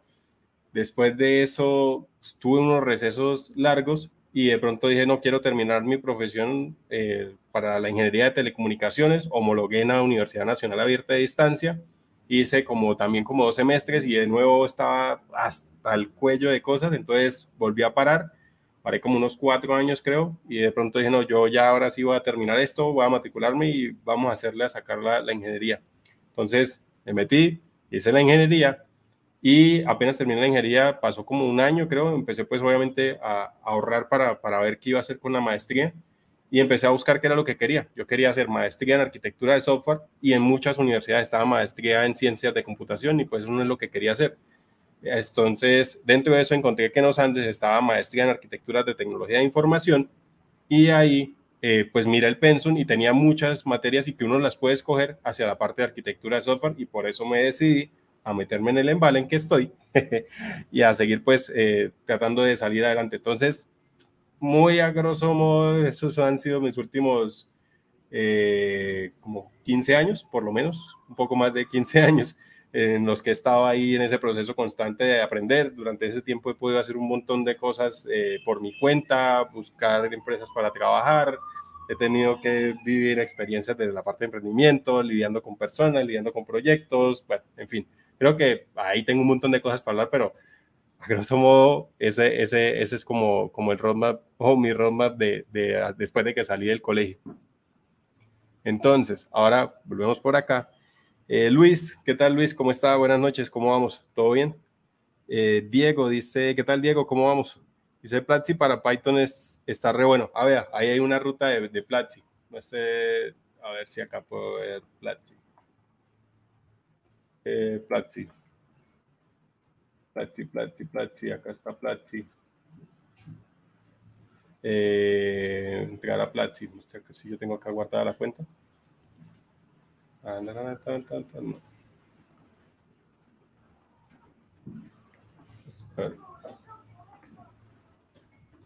Ay, la embarré. A ver si acá creo que sí tiene que estar. No. Rapi. Este es. no me acuerdo dentro con el single time pero acá no lo tengo logueado. A ver. No. Ah, me busco acá. A ver en dónde está para que poderle mostrar en dónde está la, la ruta de Python en, Platzi, porque también ahí tienen un, un foco de enseñanza un poco más eh, acotado o sea, que son seis sesiones tras sesiones. Ahí yo hice, por ejemplo, uno que hice hace recientemente, hace como un mes, menos, 15 días, fue el de Kotlin. Y me pareció que la forma en que explican es bien, bien específico. Entonces, espérame por aquí. Vamos esto. Ah, ah, me faltó, fue un pedacito.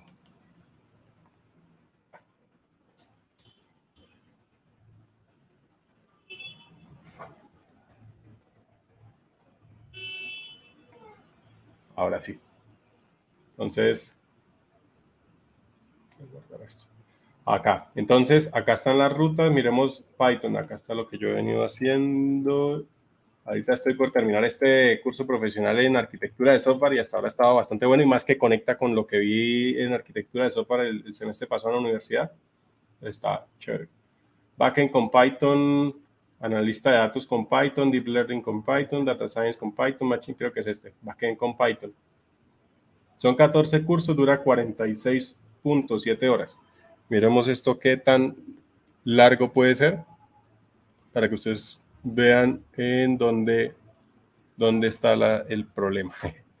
Acá está, bueno, acá viene de los fundamentos, curso de fundamentos de Python, curso de Python compren, eh, funciones y manejo de errores, eh, curso de introducción a la terminal línea de comandos, curso profesional de GitHub, curso de Python, curso de introducción a Fast API. Fast API fue creado por un colombiano. Cada vez que menciono eso tengo que mencionar a Sebastián porque de verdad este man está logrando algo que ninguno ha, exaltado, que es que él desarrolló ese framework y es más, hoy tiene más eh, trascendencia que lo que es Django y Flash, que son los tradicionales de, Python para backend, y este man pudo hacer algo que, está pasando por encima de eso. Eh, acá está frameworks, acá está curso de introducción a FastAPI, FastAPI bases de datos, curso básico de Django, curso de Django intermedio, y acá lo avanzado. Entonces creo que esta ruta les puede eh, servir. Obviamente si pueden tener la forma de acceder a algún, o acá hago la aclaración, si no me está pagando ningún tipo de publicidad, pero si pueden, ahí he visto que tienen el programa para que dos personas puedan conectarse y pues dividen el costo y pueden acceder a los certificados. Importante que los pongan en LinkedIn, si no los ponen en LinkedIn es como si no lo hubieran hecho también. eh, bueno, por acá dice que otra cosa, el de Platzi ya está, en Netacat más ChatGPT, muy buena sugerencia, eh, BJ, ChatGPT, deme una ruta para aprender Python, pa, pa, pa, pa, pa, ahí está, y el Cisco Netacat, ahí también pueden acceder a ese, recurso de formación que también es certificado. Eh, también hay cursos en Python de Mauredev en YouTube. Busquemos acá. Ah, bueno, acá está esta lista de reproducción. Mauredev. Python. Miremos, acá está. Mira, acá está Python y ChatGPT. Acá está Python desde 0 en 10 horas. O sea, está bueno, pero creo que 10 horas ustedes se van a pegar un desgaste ni el berraco. Y acá está, pues acá está por capítulos que es casi que el equivalente a verlo por eh, lista de reproducción, pero pues ahí está esa alternativa. Eh, por acá dice, ¿conoces alguna ruta de aprendizaje en inglés? La ruta de aprendizaje que tiene también Platzi está bastante buena. Eh, acá dentro de YouTube, de manera gratuita, está Pacho, creo que es que se llama, inglés. Y Fast Brain también es bueno. Este man enseña desde cero. Mira, acá está curso completo inglés desde cero él se llama Pacho Ochoa o Francisco Ochoa. También es bueno. Y el otro es Fast Brain. Fast Brain TV. Este man también tiene una metodología buena y tiene un montón de videos con los que ustedes pueden seguir y pues son gratuitos. Esos recursos les pueden funcionar. Eh, por aquí, ¿qué más dice? Para, para, dice, el machete universal es un mito. Acá le dicen la justiciera. Eh, por acá, eh, Oscar, ¿qué tal el nivel de los Andes? ¿Qué tal, Oscar? ¿Cómo vamos? ¿Todo bien? Eh, bueno, en la parte de... Es que creo que esos son enfoques. Creo que la mayoría de los docentes son muy tesos en, en cuanto a conocimiento, pero uno que otro es más teso en la parte técnica haciendo que enseñando. Entonces ahí creo que hay una brecha bastante grande en algunos casos, no digo que en todos, pero sí en algunos casos, eh, en cuanto a, por ejemplo, lo que son las clases magistrales o las clases con profesores que tienen realmente experiencia y tienen la pedagogía, son cosas que le abren a uno la mente eh, con la de introducción. Por ejemplo, a mí el profesor que, que hoy en día me dicta arquitecturas de solución y que el semestre pasado me dictó arquitectura de software, él se llama Darío Correal. Eh, se mantiene una metodología y una forma, o sea, la forma en que expresa las cosas y que le pinta a uno el panorama es muy claro y le deja a uno ver las oportunidades que hay, cómo, qué tan importante es el rol, eh, expone casos pues de, basado en la experiencia que él tiene, eh, las clases de él son de, bueno, hagan grupos y empezamos a hacer, organicen, acá está el cuaderno de trabajo y para la otra clase ya traen preparado esto, o sea, de una a léanse en esto y vayan haciendo esto y monta un proyecto que va de principio a fin. O sea, básicamente los trabajos, sí hay quizzes y eso, pero eh, los cursos son más de ir haciendo, son más prácticos, de una vez coja un caso y lo va a resolver y aplíquelo. Entonces, la verdad es muy bueno. También la metodología les trata de evaluar como en un escenario real, lo pasa uno al frente, expone lo que tiene que exponer y le da palo como si fuera un cliente que tiene el conocimiento y le está diciendo, venga, pues ¿usted por qué me está poniendo eso ahí? Eso no tiene sentido, quítelo, cámbielo. Entonces, me parece que la metodología que él tiene, tanto para darle a uno el conocimiento como para que uno también pueda adquirirlo durante el desarrollo del curso, es bastante bueno. Yo sí estoy bien contento con tanto la que vi como esta que conecta con, con la otra materia y está bien chévere. Entonces, por ese lado, bien. Mm, Alex Beltrán dice, yo estoy en la universidad y ha sido un poco por encima. Quiero aprender JavaScript, pero eh, a mitad de año que,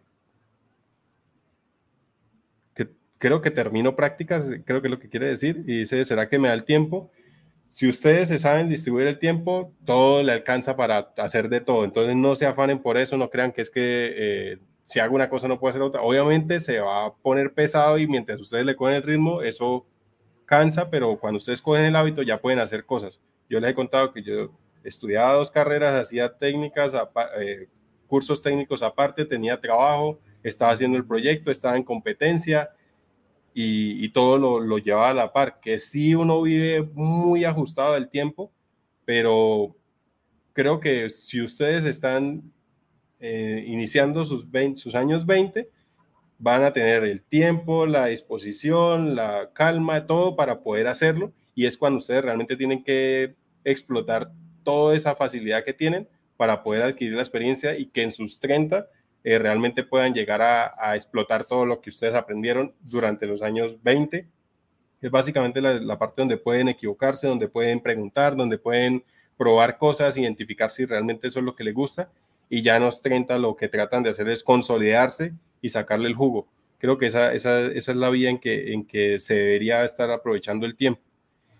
Eh, por acá, ¿qué más dice BJ? Dice, sí, Fasapi eh, está pegando fuerte, ese man tiene un contenido bastante bueno. ¿Qué es parche? Dice, mano, me van a explicar cómo poner un texto al lado de una imagen en HTML con CSS. Sí, o sea, de ese lado no sé, eh, ¿está siguiendo alguna guía? ¿Tiene algún tutorial de referencia? ¿Cómo, cómo, lo están, ¿Cómo lo está llevando? Creo que por ahí pudiésemos partir para tratar de entender. Bueno, de este lado está esto, ahora para el otro lado, ahora acá voy dejándome tanto el libro, busquen este libro, ahí está el PDF, para quienes quieran darle algoritmos, este libro es el libro. por acá dice en Twitch, Dice, no, Gerson, no me he olvidado, estoy tratando de poner el día por lado y lado. Eh, acá dice, eh,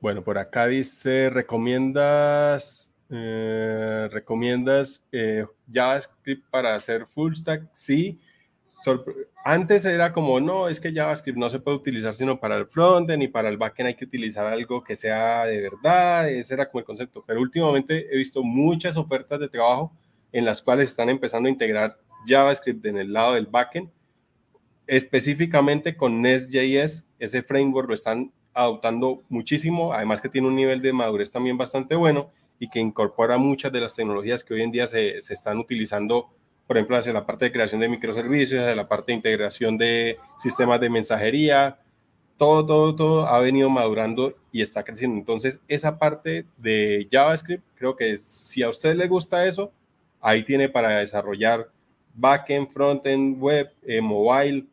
Creo que es, es, a mí eso es lo que me gusta de JavaScript. Entonces, creo que está más que bien. Eh, por acá dice cierto que dicen que apenas uno comienza a obtener experiencia y a tener conocimientos más avanzados, ya uno no busca a las ofertas, sino las ofertas lo buscan a uno. Sí es cierto, hoy en día, como ustedes saben, el mercado tiene una falencia de, talentos eh, y sobre todo en seniorities más altos. Eh, entonces, en la medida en que su perfil se empieza a ver atractivo, ya usted está indexándose bien en las búsquedas a usted lo van a empezar a buscar. Registren su hoja en los portales de empleo, hagan la tarea de postularse, hagan la, tarea de mantenerlo actualizado. Importante tengan el perfil de LinkedIn bien documentado y ahí ustedes van a ver que constantemente, semana tras semana, le empiezan a llegar. Eh, no digo que todas las, todos los días le estén llegando, pero sí esporádicamente van llegando ofertas a LinkedIn, al mensaje eh, donde le están diciendo, mire, está esta oportunidad, vimos su perfil, nos interesa, quiere participar en este proceso, denos su contacto o agende eh, una reunión en este calendario y ahí lo empiezan a buscar. Eso pasa cuando ustedes se han esmerado en hacer las cosas bien y a crear marca. Crear marca es una parte importante que no todo el mundo le presta atención, pero eso es realmente relevante a la hora que ustedes empiezan a marcar diferencia frente a otras personas y también como los muestra ustedes como profesionales. Entonces también ténganlo en cuenta, no echen en saco roto esa parte. Eh, por acá dice, por acá está, dice, ¿cómo hacer para rendir el tiempo, familia, trabajo, maestría, aprendizaje autónomo? Danos tus secretos. Eh, no, creo que o sea, en mi caso particular es porque tengo la convicción de que lo que estoy haciendo y pues también ya no es solamente la convicción de cuando empecé que era sentado programando y dándole ahí eh, sin tener tangible parte económica ni proyectos exitosos ni nada de esas cosas, sino simplemente con la convicción de que eso me iba a ayudar a mí a cambiar eh, muchas cosas y a salir adelante. Eh, hoy en día, con todo lo que ha pasado y con todas las oportunidades que se me han presentado y que he podido aprovechar y que he sabido aprovechar también, creo que sigo con la misma mentalidad de cuando empecé, con la misma energía de querer seguir buscando métodos de, de seguir saliendo adelante hay personas que dicen, no, pero es que usted ya está como líder o usted ya llegó a otro rol o llegó, ¿sí? Yo siento que todavía no he llegado al punto en el cual yo ya pueda decir, llegué y me siento y descanso, sino que tengo que seguir buscando cómo salir adelante. Entonces, eso me ha eh, mantenido en, ese, en ese ciclo de, de, ser constante con las cosas. Por eso, si ustedes se dan cuenta, trato todos los días. Ahorita dije voy a empezar a transmitir todos los días, así sea un poquito más tarde, un poquito más temprano. Igual que crear contenido, lo estoy tratando de crear también todos los días. De la misma forma saco el rato para hacer eso. Estoy haciéndole un proyecto, estoy haciéndole el trabajo, estoy tratando de cumplir con, con las cosas de la maestría. Y muchos dirán, no, pero eso, y no es solamente ahora, cuando estaba más pequeño también me decía, ah, pero es que usted está joven, eso, ¿por qué? ¿Cuál es el afán? ¿Cuál es la, cuál es la carrera? Pero es que el tiempo pasa tan rápido que si uno deja para mañana, eh, las cosas pueden cambiar drásticamente, se le pueden perder oportunidades. Y también son formas de ver las cosas. Para mí lo más importante es aprovechen lo más que puedan el tiempo, que ese es el recurso más valioso que uno tiene, ese no vuelve. Y en una de las frases que he escrito una vez en un tablero, la vi justamente ayer cuando estaba recordando por allá proyectos, era eh, dar todo lo que no vuelve, el tiempo de hoy, por todo lo que viene esa creo que debe ser como la forma en que uno también debe tratar de, de y mantenerse motivado. La motivación eh, interna ayuda a que ustedes no necesiten que de factores externos lo motiven para poder salir adelante o le, o le den el impulso para hacer las cosas.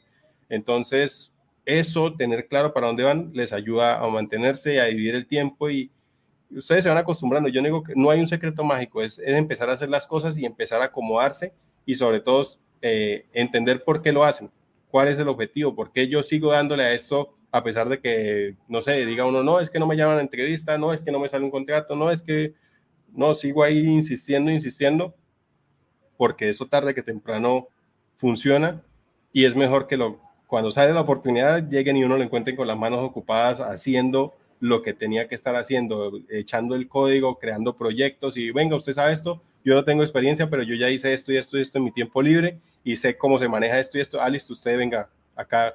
Uno no sabe cuándo le llega la oportunidad, pero fijo el día que hay personas que al menos se dan cuenta para lamentarse que perdieron una oportunidad por no, por no estar haciendo lo que tienen que estar haciendo. También hay muchas personas que se le pasan las oportunidades y no las ven y nunca supieron que estuvieron ahí. Entonces, por eso es importante que se mantengan ahí con la mente activa de quiero hacer esto y por eso lo voy a meterle y por eso estoy haciendo esto, por eso eh, le doy hasta tarde, eh, me meto en una cosa, a veces sacrificar cosas de la vida normal, eh, al principio puede que les cueste, eh, pero créanme que sacrificar cinco años hoy en día y no sé, después de los 30, 40 años, poder tener una vida más tranquila no va a tener precio que estar hoy relajado y después de los 40, cuando ya es muy poco lo que se puede hacer, tener afanes de cómo resolver la vida. Entonces, Creo que eso es de, de, pensarlo. Obviamente son puntos de vista, ese es mi punto de vista y pues hay personas que hacen otras cosas, les funciona, pero pues por lo menos yo me he ido por ese, por ese lado. Entonces, bueno, por acá, ¿qué otra cosa hay? Dice, mm, mm, mm, dice Steak, dice, es muy costoso hacer la maestría, todo depende de la maestría en que se vayan a, inscribir, eh, la universidad donde se, se, se vinculen, traten de hacerlo eh, más, obviamente también hay programas, la ambulancia, eh, traten de hacerlo, eh, bien sea que tengan los recursos o bien sea que hayan ahorrado o bien sea que busquen una beca, no sé, creo que lo importante es que cuando se metan a hacer eso, no lo hagan por, por de pronto, obviamente todo el mundo dice, ah, es que si tengo una maestría me van a pagar más. A mí no me van a pagar más por hacer la maestría.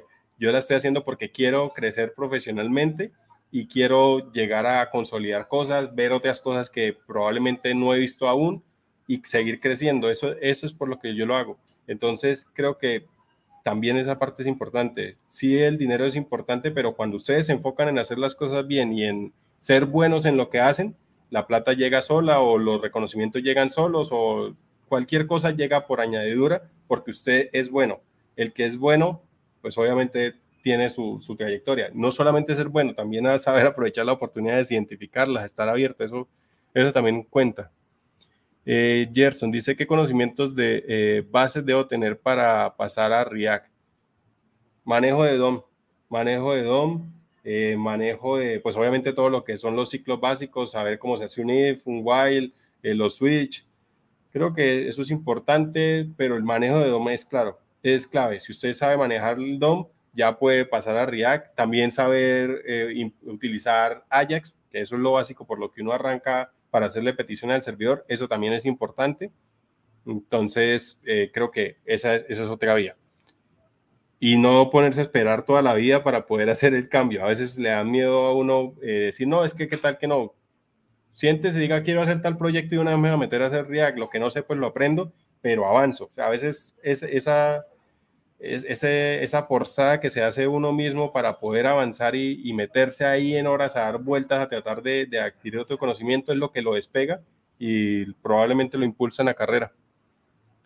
Eh, por acá, ¿qué otra duda hay? Dice, eh, no, acá dice, ¿el mercado está muy duro? Sí, pero créanme que el ingresar no es fácil. Y más cuando es junior en el sentido de que no hay algo que garantice que usted sí sepa pero ahí es donde está la tarea de aprovechar el tiempo que tienen ahorita, haciendo portafolio, haciendo proyectos, participando, si pueden participar en proyectos open source, si pueden participar en los semilleros de la universidad, si pueden vincularse a cuál proyecto hay. Hay personas que escriben a las empresas ofreciéndose y diciendo, no, mire, por la experiencia yo voy a ir, y recíbame, yo quiero hacer esto, pero que a usted se le dan las ganas. Creo que eso también importa, no es solamente decir, quiero, ya sé esto y, y me quedo ahí, no donde usted toque y le abran ahí, venga, yo tengo esto, yo hago esto, se he, hecho, he hecho estas cosas y acá está mi portafolio, puedo hablarle de esta tecnología, yo quiero aprender, pero que a usted le vean ganas. Muchas oportunidades que se le dan a uno cuando está empezando, o sea, o a los desarrolladores junior cuando están arrancando, es por eso, porque se le ve las ganas, se les ve que quieren hacer, se les ve que les gusta, se les ve que le dedican tiempo, se ve que están así. Y está duro también porque muchas personas se han venido al sector de tecnología pensando que están pagando muy bien, pero solamente vienen detrás de están pagando muy bien. Entonces, ¿qué hace? Que haya mucha gente tratando de ir por los mismos trabajos, pero ¿cuál es la diferencia entre el que lo está haciendo porque le gustaba y el que llegó porque están pagando bien? Eso es para que lo piensen. Entonces, de ahí está, ahí está la clave. Creo que sí hay muchas cosas, pero también hay muchas oportunidades y enfóquense en ser buenos técnicamente y pulir sus habilidades blandas para que tengan un margen de diferenciación con referente a otras personas que están llegando a la industria. Eso es clave. Lo que les decía al, principio, cómo me comporto en una entrevista, cómo respondo, cómo asumo las preguntas, cómo intento demostrar que probablemente yo sí lo he utilizado, pero no sé qué ese término o esa tecnología o esa técnica se llama así, pero yo intento hacer esas cosas, creo que dicen, a ah, este man no se deja morir, este man eh, eh, quiere estar acá. Eso, para arrancar, ténganlo bien presente. Por acá, a ver, ¿qué más dice? Eh, es verdad, para Junior casi no hay nada. Busquen ofertas que digan hasta dos años de, de experiencia y pásenla. Que de que su, créanme que hay pues en algunas van a decir, muestre, tiene experiencia, no tiene experiencia, lo descartan, pero en otras que digan, no muestre qué proyectos tiene, casa con las tecnologías que tenemos, creo que este perfil tiene, le hacen una llamada rápida y con eso lo pasan a entrevista. Ustedes después de que lo, empiecen, lo llamen a, no sé, a la tercera entrevista o a la segunda entrevista, ustedes van a empezar a notar que los empiezan a llamar, lo empiezan a llamar hasta el momento en que enganchan y coronan la, eh, el primer trabajo. Eh, dice Steak, dice, yo tengo un año de experiencia y me escriben muy de vez en cuando, pero le están escribiendo, ya ahí va arrancando. Dice, igual para cuando uno es junior, eh, lo mejor es entender lo poco que uno maneja a profundidad. La diferencia entre un junior que sabe cosas a profundidad y que no es abismal. Lo que les decía, no se manden a hacer, no sé, un error. Veo que salen, esta semana fue la, semana de las eh, vacantes para backend y yo soy eh, desarrollador frontend. Entonces yo veo que ya están saliendo las de mejor pago, entonces no, ahora me voy a presentar allá. No, es escojan, o sea, tómense en el tiempo de hacer el ejercicio de identificar qué es lo que les gusta a ustedes, en dónde se sienten mejor y vayan por allá. No cojan a mirar para los lados, no cojan a decir, es que por este lado está mejor, por este, no. vayan por ese lado que les aseguro que les va a ir bastante bien, pero tienen que centrarse, centrarse, ser juiciosos con eso, tener disciplina. Y listo. Por acá, de este lado, dice, es que me quedan muy lineales las páginas de arriba abajo y quisiera ponerles un margen al lado. Haga este curso que se llama, con una tecnología en CSS que se llama Flexbox. Plugin, este. Con esto usted va a aprender a manejar esa vaina bien y le va a quedar responsive. Y eso en un jueguito. Acá el, chiste es que con los comandos de CSS que uno va poniendo acá, eh, la rana se ubique sobre la ramita, sobre la hojita. Y así hace todo el ciclo. De, son como, acá está, 24 ejercicios.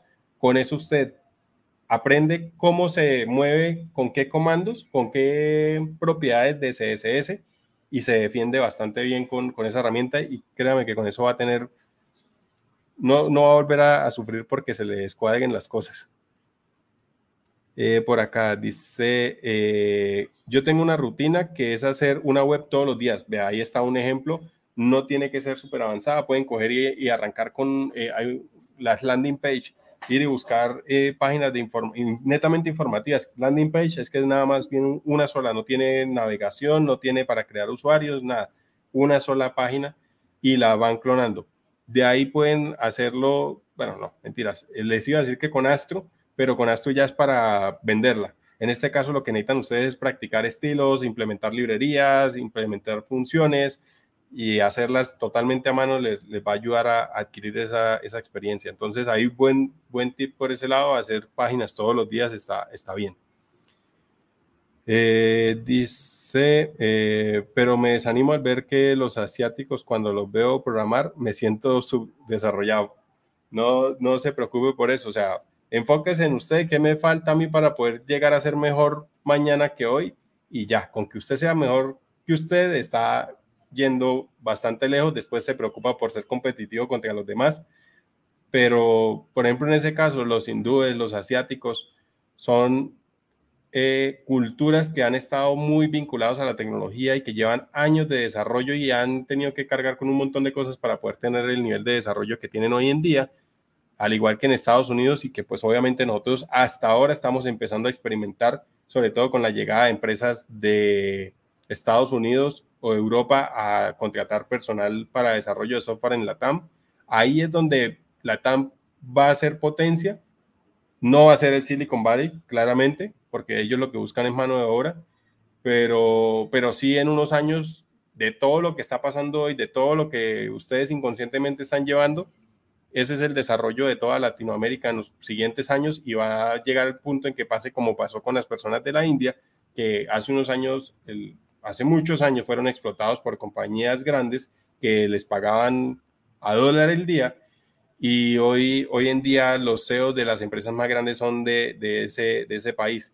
Entonces creo que en esa vía es donde nos estamos montando de forma inconsciente, pero que pues las siguientes generaciones de desarrolladores son los que van a agradecer todo ese tipo de conocimiento y esfuerzo que se está haciendo hoy en día. Pero también eso trae desarrollo de cierta manera para toda la región. Entonces también es para que no vean solamente el punto negro en la hoja que está totalmente blanca. Por acá dice... Eh, Alex dice, yo siento que aún no sé cómo aprender a aprender porque veo las cosas pero no se me quedan. Importante, coja un tutorial, por eso digo esas playlists que vienen videitos de 5 minutos, de 2 minutos con cosas muy puntuales, vaya, coja lo que están haciendo ahí y replíquelo al lado, o sea, empiece a hacer ejercicios corticos, pero que lo vaya, que usted vaya viendo el resultado y que le vaya quedando grabado. De esa manera, usted no se frustra porque dice, no, es que yo le doy, le doy, le doy, o me veo un tutorial y después voy a empezar y no sé por dónde arrancar. Eso frustra y también desanima. Entonces, más bien, usted lo que tiene que hacer es hacer cosas pequeñitas que le den resultados y que usted diga, oh, ya pude hacer esto, ahora sé que puedo hacer esta otra cosa. Y eso créanme que el impacto desde el lado emocional les va a ayudar también a llegar muchísimo más lejos y sobre todo con, mucho, con mucha seguridad.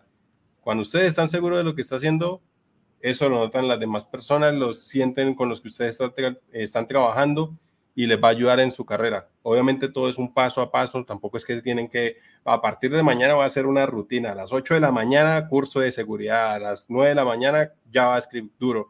No, tampoco es así, sino cojan la suave, pero vean para dónde van, tengan, tengan claro para dónde van. Mm, por acá dice, eh, bueno, Alex dice, no sé si es más práctica o algo así, es estar practicando, coger cositas al detalle, eso, eso le suma. Eh, Joabel dice, listo, Inge, muchas gracias por su ayuda y la explicación. No, no, no, con todo el gusto y pues chévere que les sea de utilidad. Vuelvo por acá a los que están en Twitch. Eh, dice, yo tengo un año de experiencia y bueno, ese ya lo he leído, acá está. Ah, bueno, creo que de ahí no, no pensé que tenía algo pendiente, pero bueno, de este lado estamos al día. Entonces, bueno, de acá este tipo de recursos sirven bastante para que lo, lo, vean. Acá les voy a compartir en el chat eh, la página. Este se llama eh, Flexbox Froggy. Y créanme que con eso ustedes no vuelven a sufrir con, con temas de alineación. O Flexbox, estoy seguro que soy capaz de llegar a la misma imagen que, que, me, que me acordé, porque también ahí explican eh, gráficamente cómo, cómo se hace, o sea, cómo los, los atributos de CSS, estas son las imágenes a las que me estaba refiriendo, eh, se comportan. Entonces ustedes gráficamente ya tienen el, eh, este, es este. Sí, entonces es exactamente el mismo que me acordé. Acá está. Entonces le muestran cómo afectan cada comando la distribución de los elementos en, en la página y con eso ustedes organizan mucho mejor las cosas y no sufren con eso. Y acá pues lo tienen de manera gráfica. Aquí lo van viendo. Así es como se distribuyen los elementos de manera automática. Entonces ustedes pueden centrar, pueden decirle que se alineen, que llenen el espacio y se distribuyan de, de manera equitativa. Y sí, mira, acá está, por ejemplo, este Flex Start, todos los elementos se pegan a la parte superior, Flex End van al fondo, eh, al centro. Bueno, eso ya y nada más es un, un, atributo de, de, HTML, de HTML, de CSS con el que ustedes pueden hacer este tipo de cosas. Esto, obviamente, esto homologa o está a la par de lo que antes se utilizaba con el position, que era el relative, el absolute o el fixed. Apareció el Flexbox y solucionó un montón de problemas y un montón de dolores de cabeza realmente. Por acá dice Serfín González. ¿Qué tal, Serfín? ¿Cómo vamos? Dice, amigo, ayuda. Trabajé tres años en una consultora que no aplicaba buenas prácticas. He ido a entrevistas. Ah, he ido. Estoy leyendo mal. he perdido entrevistas. ¿Qué puede hacer para hacer eso?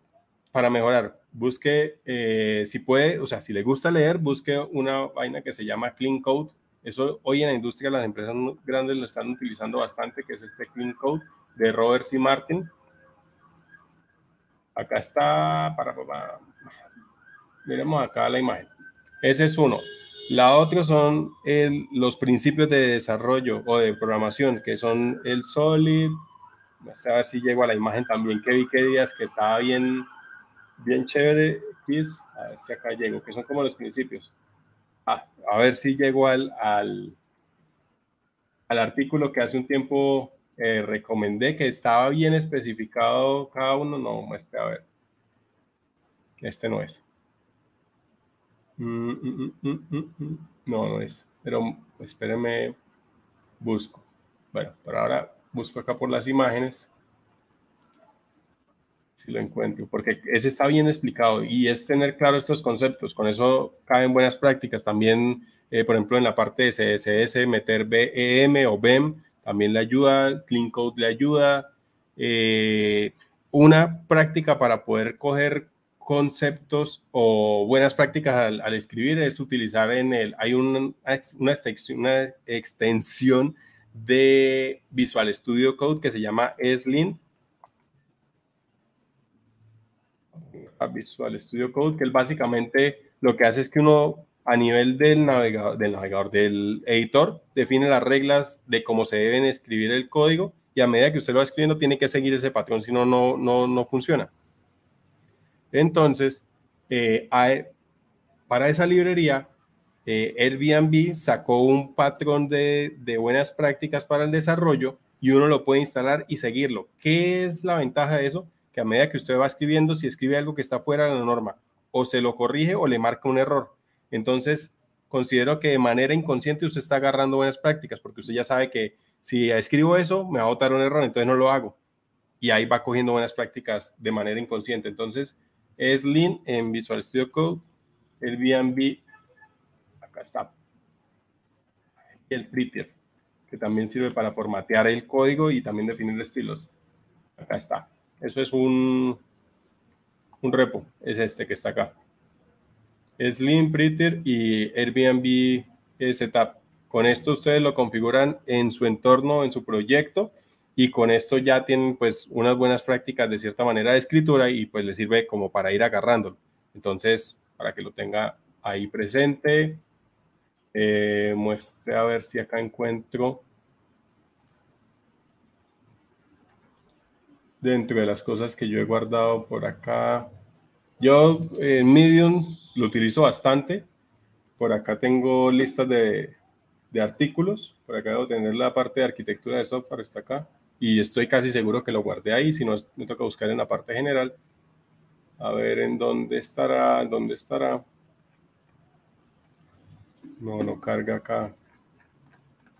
Mira, tan raro. A ver. Acá está, a ver si lo encuentro.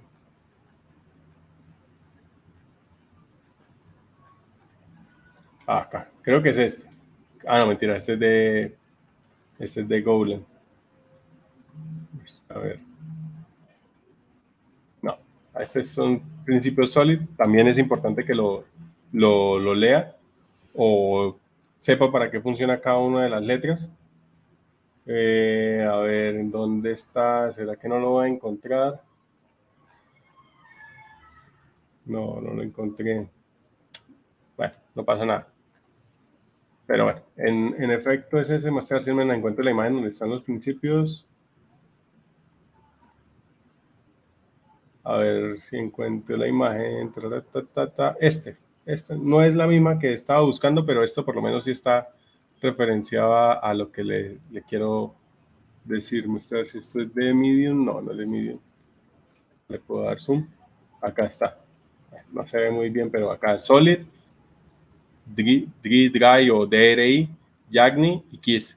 Busque estos, estos eh, principios o patrones de, de, principios de diseño como tal. Con esto le puede dar buenas prácticas también para que los tengan presentes. Esto está bien. Eh, por acá, ¿qué otra cosa? Por acá, este dice, para Airbnb, todo el código que uno haga está mal. depende de la configuración o depende de las buenas prácticas que quiera meter, pero creo que es un patrón para uno ir ahí cogiéndole el hilo. En la industria también lo, utilizan bastante. Eh, por aquí dice, hola, ¿qué requerimientos se deben tener para hacer frontend en Rappi? ¿Qué tal, Neider? ¿Cómo vamos? Bueno, eh, muchas de las soluciones eh, que existen están desarrolladas en Angular y vienen en una transición hacia React. Entonces yo diría que para poder trabajar tiene que tener conocimientos en React, eh, Git, metodología Scrum y ¿qué otra cosa? Bueno, eso. Pero fuerte, fuerte, fuerte, más del lado del front antes que la parte web. Eh, como ustedes saben, más es la parte de la aplicación. Entonces, eh, bien sea ser desarrollador iOS, desarrollador Android. Creo que esos son los, los topes o los topes, no, los enfoques que hay en tecnología. Entonces, ahí está, ese sería el, el enfoque de tecnología. Eh, mano, esos juegos así estilo Resident Evil Remake es duro para, es duro de programar. Sí, o sea, eh, son las mecánicas, a pesar de que uno los veía viejos y los veía ya todos pixelados o, o, para jugar, la lógica que está detrás de eso y volver a montarlo es duro. Hay gente que le gusta, por ejemplo, ah, eh, programación de videojuegos y he visto que hacen el clon de Pokémon, ese de Pokémon Zafiro o, los de Game Boy Advance, y lo desarrollan totalmente web. Entonces, también si les gusta eso y le llama la atención, ese también es una muy buena práctica. Incluso hay una librería que se llama Phaser. Ella soporta TypeScript, que es para hacer desarrolladores utilizando tecnología web. Entonces acá está Phaser y acá tiene lo mismo, aplica físicas, cámaras, bueno, de todo lo que uno necesita para hacer un, videojuego, pero es en una página web. Entonces, ese también es chévere. Yo hace como dos años estuve cacharreando con eso y la verdad es, es, es bien chévere. Eh, por aquí dice, ¿pagas membresía en Medium? No, ahí tengo el hack. tengo el, el, truquito para, para, para el Medium. Venga, le, bueno, también los invito a quien quiera, también me siga. Yo a veces escribo por ahí uno que otra cosa, eh, buenas prácticas en desarrollo a propósito de lo que estamos tocando, eh, generar equipos de desarrollo eh, de software competitivo, roadmap del consultor tecnológico. Bueno, para ahí he ido escribiendo alguna que otra cosa, entonces también me pueden buscar como Hoodloop, ahí me encuentran en Medium. Y ahora, ¿a qué vamos?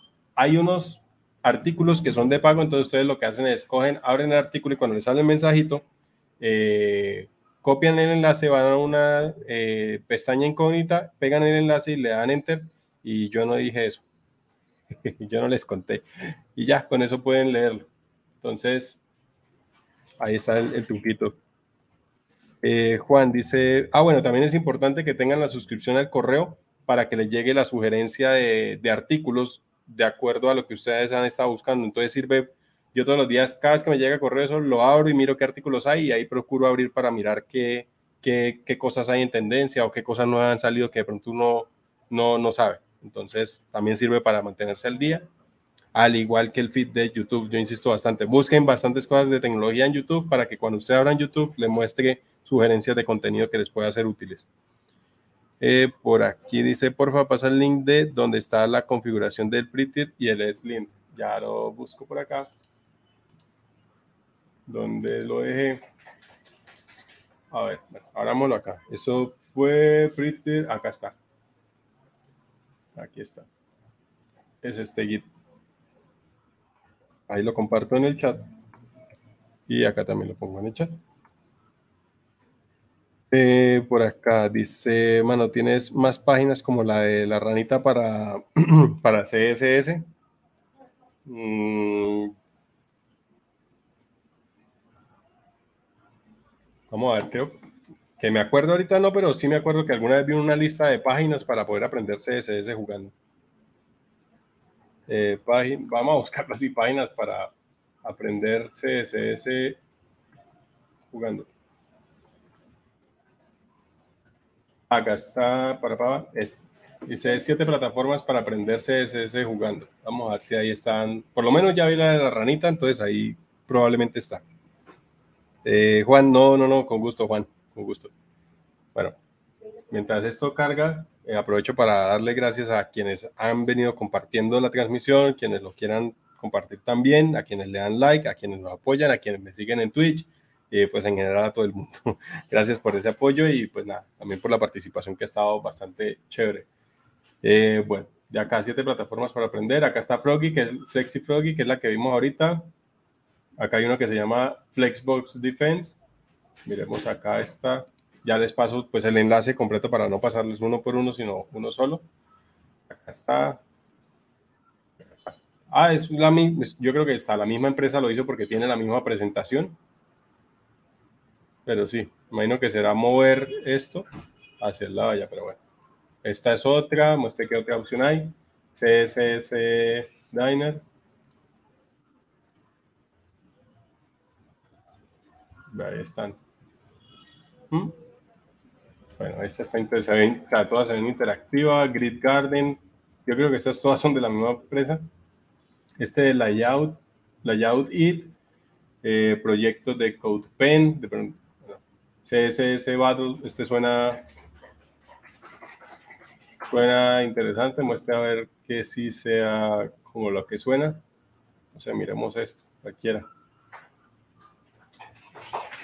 A ver, que cómo ah, bueno, le dan el reto, le, arrancan con esta cajita y tienen que llegar a, a este resultado. Pues también vale la pena. Ahí tienen para entretenerse un buen rato. Ahí se los comparto por el, por el chat. Acá en este. Eh, ¿Qué otra cosa hay por acá?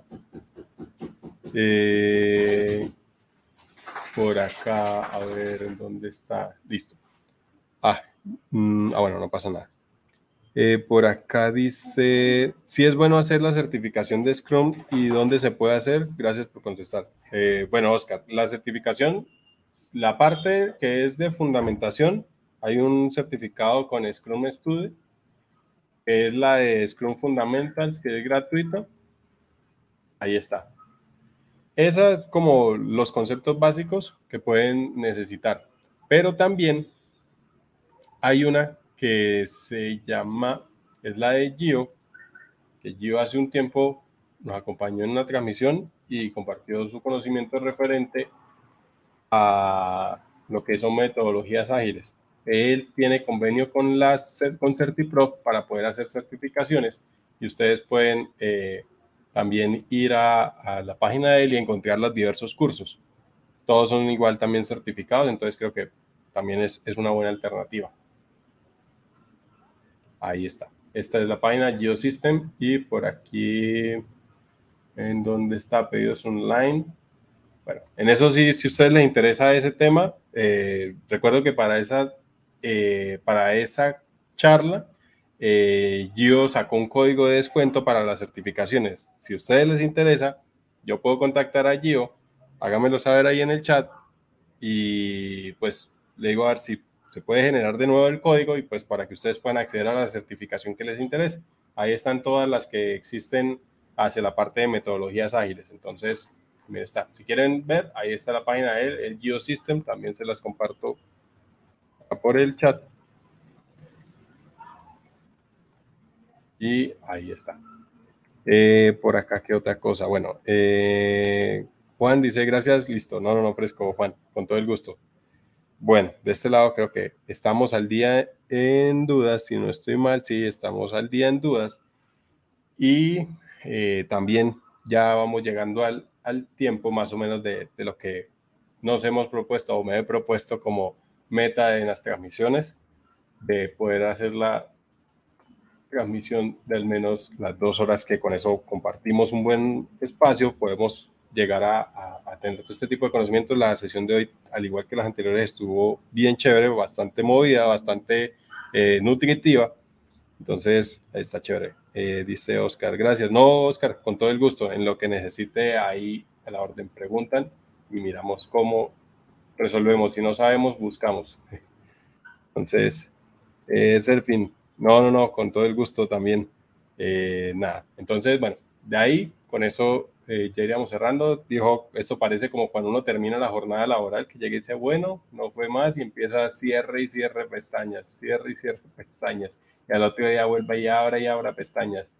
Y bueno, vuelvo acá donde, donde había arrancado, que era, bueno, mientras este me pareció chévere, que es para tocar eh, quemar los, las gemitas para poder llegar a desbloquear el tablero completo, llenarlo completo durante el tiempo. Entonces me pareció chévere como para uno, mientras va ahí haciendo alguna cosa o tiene el tiempo ahí muerto, pueden ir haciendo este cosito. Entonces me pareció chévere. Yo hace años que en Facebook estaba esta versión en, eh, era el mismo nombre, si no se llama Jewels, creo que es que se llama, y era lo mismo, pero me acuerdo que en esa época alguien desarrolló un software que era como una plantillita y la ponían encima de, de ejecutaban la aplicación y abrían el navegador y lo ponían encima del navegador y él identificaba las combinaciones y empezaban a moverse solo.